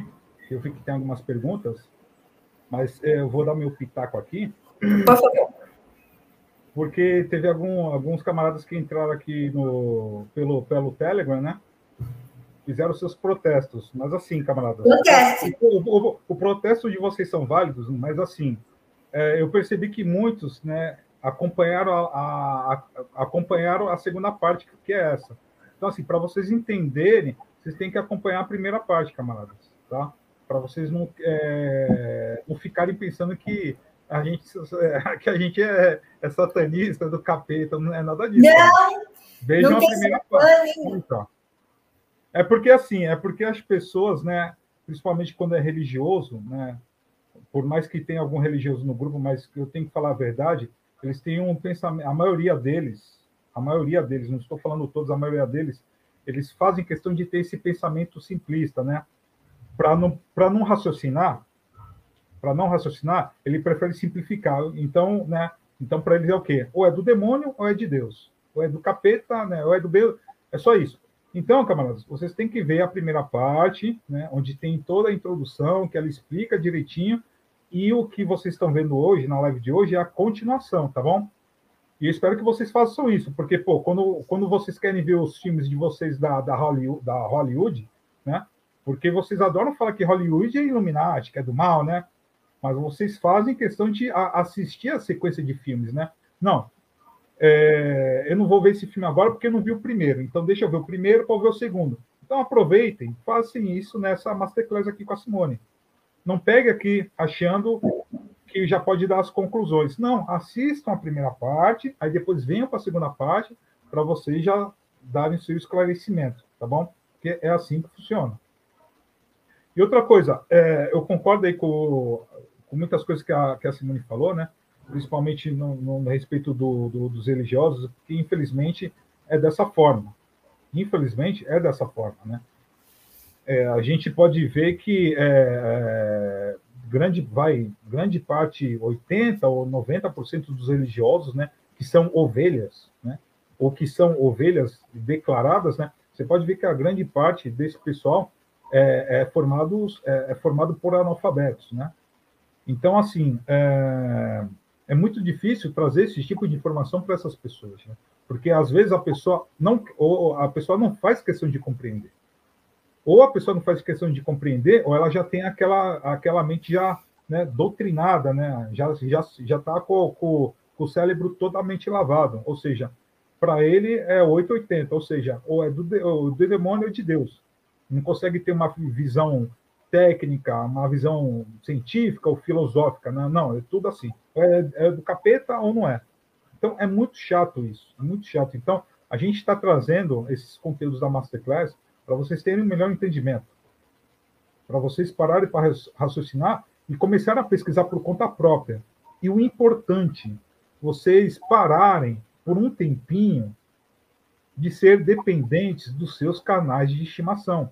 Porque não adianta você ter um canal de estimação e toda vez que ele faz live, você vai lá e vê e quando acaba a live, você não absorve absolutamente nada do que ele falou. Né? Você só absorve aquilo que lhe interessa. E mesmo você absorvendo aquilo que lhe interessa, você não corre atrás para pesquisar. Por quê? Porque o que ele falou já é a verdade absoluta. Então, não, o que ele falou é verdade. Né? É, um, é um abençoado de Deus, ele, ele é a salvação, é a sétima do trombeta. Então, eu vou questionar? Não. E não é assim que funciona. E assim, Simone, antes da gente ir para o chat, que nem eu passei por uma situação ridícula ontem, né? Isso mostra os sinais, né? Todo mundo adora falar os sinais do fim dos tempos. Que eu passei ontem no WhatsApp é realmente totalmente o sinal do, do fim dos tempos, né? Onde é, eu fui removido de um grupo lá de WhatsApp, né? Olha o nome do grupo. O nome do grupo é Despertos. Olha só onde o pessoal estava fazendo esse debate né, de sempre, né, todo mundo falando essa merda que Macron é anticristo. Né? E eu vi a conversa e eu entrei lá no meio da conversa. Eu não gosto de participar de conversa, mas eu entrei lá e expliquei né, com embasamentos, com argumentos, né? porque quando eu quero explicar algo, o que muita gente não faz, né? a pessoa não sabe explicar. A explicação dela é o quê? É mandar um link de um, de um outro canal. Só não dá uma explicação ali dela, próprio argumento. Né? Então, dei os meus argumentos ali, né? E falei, né, para vocês terem melhor entendimento, vocês têm que estudar, vocês têm que ter conhecimento? E apareceu uma irmã lá falando que não. Olha só que ela falou que não, não precisa estudar, não, não tem um porquê. Não precisa estudar. Por quê? Porque é só você pedir a Deus que para ele te dar sabedoria, que ele vai te dar sabedoria, você não precisa estudar. Nem na escola você precisa ir. Eu tive que ouvir uma merda dessa no, em pleno século XXI, pô. Quer dizer, eu tive que ouvir uma merda dessa. Que não, não precisa estudar. É só falar com Deus. Deus, me dê sabedoria, me dê conhecimento. Pronto, está resolvido os problemas. Olha só que maravilha. A gente poderia ter feito isso daí bem antes, né, Simone? Pô, a gente nem pensou nisso, né? Olha só, é só fazer isso que gente, nossos problemas já estão solucionados, né? Ah, não vamos ler livro, não, não vamos estudar. Vamos pedir para Deus, Deus nos dê conhecimento e pronto. Quer dizer, uma, uma, uma, uma, uma retardada falar uma coisa dessa, né? E se ela tivesse realmente conhecimento e sabedoria, ela não perderia tempo, né? Se desgastando em grupo de WhatsApp. Então, isso é o sinal do, do fim dos tempos. Essa é a grande realidade. é aquela coisa que eu sempre falo: brasileiro tem ódio de quem estuda. Não tem jeito, camaradas. Brasileiro tem ódio daquele outro brasileiro que estuda.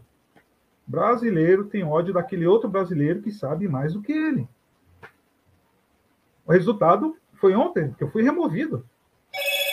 Porque eu questionei a mulher quando ela falou uma idiotice dessas. Só faltou chamar de, de machista, né? Até que pariu, né? Porque é uma mulher, né? Não pode falar, né? Gente, pelo amor de Deus. É, isso daí tá. tá olha, é, é, isso para mim é um sinal do fim dos tempos. E é por isso que eu falo que, assim, camaradas. O, rapidão, peraí. Eu vou pegar um livro aqui.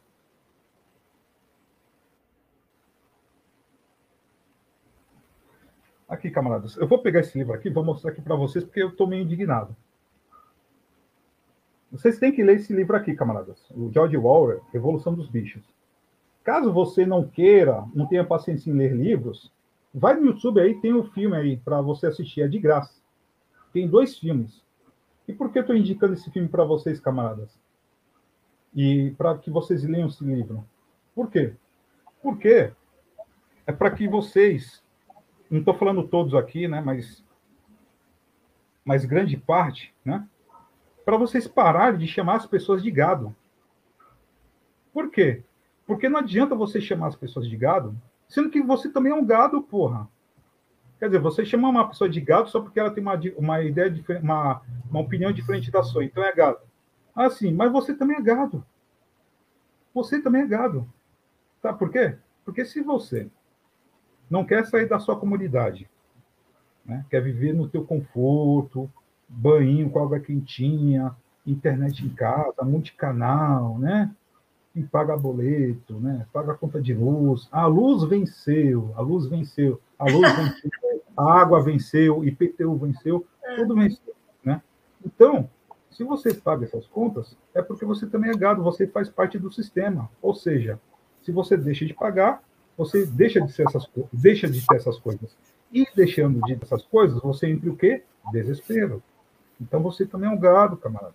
Então, se você ler esse livro aqui, Revolução dos Bichos, esse livro aqui vai te trazer um choque de impacto, um, é, um, é, um, um, um choque de realidade tão grande, tão grande para você, que você vai parar de agir como um idiota útil, chamando todo mundo de gado, só porque discorda da sua opinião.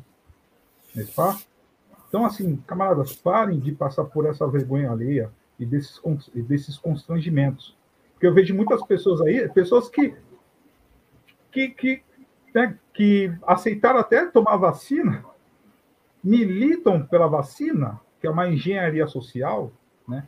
porque a vacina é obrigatória, então isso faz parte de uma engenharia social, de um sistema totalitário, e que tomaram a vacina e fica chamando os outros de gado. Puta que pariu. Então, camaradas, por favor, leiam esse livro aqui. Vocês vão entender. Ah, eu, eu, eu, eu, tenho preguiça de ler. Não tem problema. Vai no YouTube, tem uns três filmes aí. Revolução dos Bichos. Leia esse filme aí vocês vão entender melhor, tá bom? Então, é isso aí que eu queria deixar para vocês. É, vamos aqui no chat, né? Vamos agora no chat. Ô, Simone, eu estou indignado com as coisas que eu. Nossa Senhora, você não faz ideia. É, é, é, o, é o, final mesmo, é o fim. É o, Sérgio, você já notou que para as pessoas, Deus é um, um ser que está lá no céu, sentado no trono, pronto para servir a eles? Eles, tudo que eles querem é, Deus está lá, a senhora Maria está querendo alguma coisa? Ah, tá, vou atendê-la. Ah, você está querendo que saber de alguma Vou jogar um programa na sua cabeça, a senhora vai saber tudo que a senhora está querendo. Esse povo, eles têm uma ideia de Deus, uma ideia idiota. É uma ideia que colocaram na cabeça deles. E, e desse Deus que está lá sentado, pronto para servir a eles. E eles são os maravilhosos que Deus vai servir a eles assim do nada. É, tudo assim, não, é, é, aquela coisa, né? Não, não vou fazer nada, deixa, deixa tudo na mão de Deus. Pô, gente, não é assim. Pô. É fácil, né? Como é, é fácil então, de colocar. Assim, é, moleza. É, moleza. É que nem você vê aí, é, tem sempre o, o, o, irmão preguiçoso, né? Irmãos, orem por mim. Pô, você não pode orar por você mesmo? Você não pode pedir para sua família orar? Uhum. E ficar indo em grupo de WhatsApp pedindo. É o inútil, é o inútil. Eu, então. Quando você. Quando você dá o seu poder para outro, quando você espera que o outro venha resolver seu problema, você está assinando o seu, seu atestado de inutilidade. Você, você está falando, eu sou um inútil, eu não consigo controlar a minha vida, não consigo resolver minha vida, preciso que alguém resolva para mim. Você é um inútil. Exatamente, exatamente. E que as pessoas falam hoje, né? Que nem eu vejo muito irmão também falando, né? Que, é, que eles falam, né? É, é, tudo que é, que é do ateu é do demônio, tudo do ateu é do capeta, a gente não pode usar as coisas que veio do demônio. Só que essas mesmas pessoas estão aqui no, no, no, Facebook, porra. O Facebook quem criou é o ateu, é do Mark Zuckerberg, o cara é ateu, meu Deus do céu. Então, o que, que vocês estão fazendo aqui? E quem criou estão... o computador disse que é um gay, né? É, um é gay. E, o, e, e, e, o YouTube, quem criou foi um judeu, porra. É, o pessoal não, não, não, fala que todo judeu é Illuminati. Não falam que dessa ignorância. Para mim é uma ignorância, né? Para fala que todo judeu é Illuminati, né? Aí falam lá que Israel, os sionistas, são todos Illuminati, né? Quem fala isso é tremendo ignorante. Por quê? Porque eles não conheceram, né? Eles nunca leram as cartas de Albert Pike, né? Mas aí é uma outra história. Então é, é esse pessoal aí, né? Aí usa YouTube, né? Usa o, o, o, usufrui aí de Facebook, é, Twitter, é, WhatsApp, que não são de pessoas, né? Que foram criadas por pessoas que nem acreditam em Deus. Então, o que, que eles estão fazendo aqui? Eles não tiveram tempo, né? Eles só estudam, então eles não têm tempo de pensar em Deus. é, vamos lá, então. Vamos aqui no chat.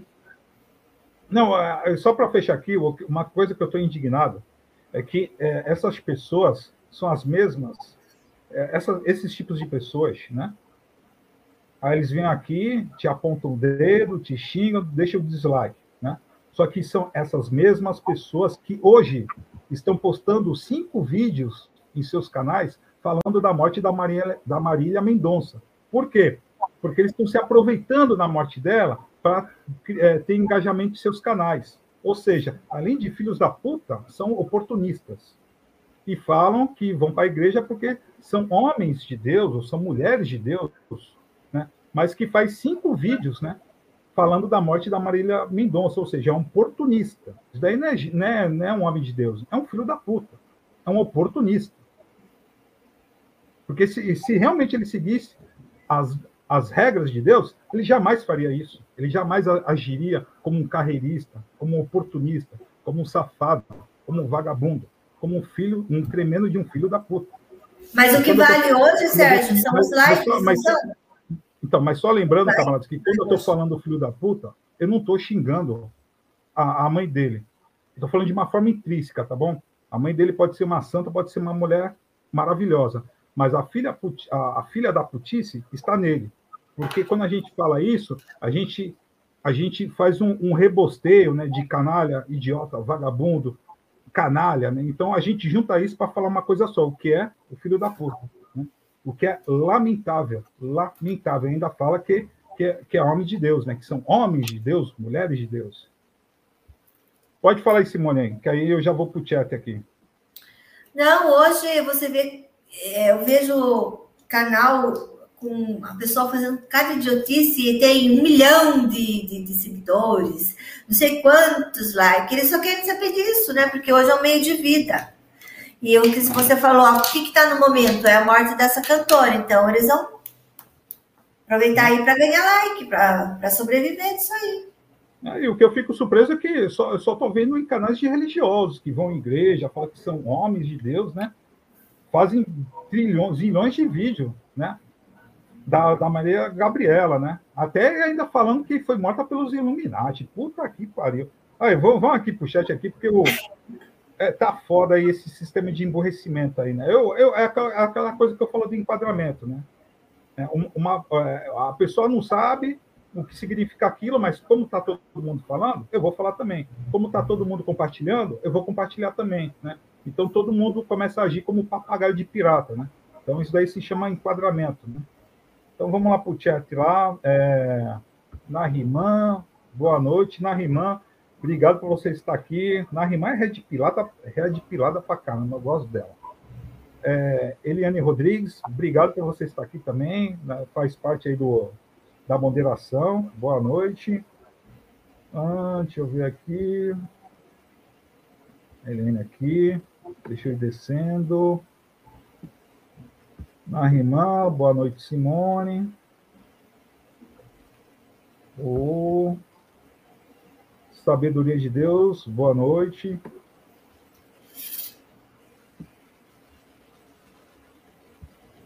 Light Poderosa, boa noite. Ah, já tem uma pergunta aqui, que maravilha. Light Poderosa, minha pergunta é: o que podemos fazer para mudar nossa bandeira de falar nos dias atuais para que possamos sair dessa programação demoníaca? Ó, falar a gente não pode deixar de falar, né? A gente tá aí, precisa de, da, da, da linguagem para tudo. Mas a partir do momento que você descobre que é um programa, você pode, eu já falei isso na outra live, é, pode fazer, se tem palavras que te incomodam, porque tem palavras que a gente é, é programada e essa palavra incomoda. Então você pode fazer cortar essa palavra, né?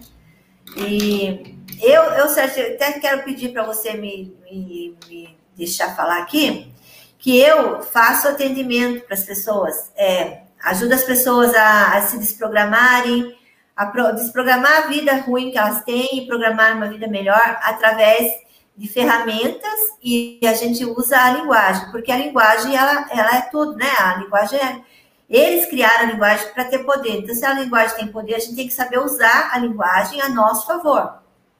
E aí, quem quiser entrar em contato comigo, não sei se o Sérgio colocou aí, é simone.mono.org. No meu e-mail, quem tem, tiver dúvidas sobre qualquer coisa, é, pode entrar em contato comigo, simone.mono.org. E aí, é, eu estou sempre lá para atender. Então, é isso.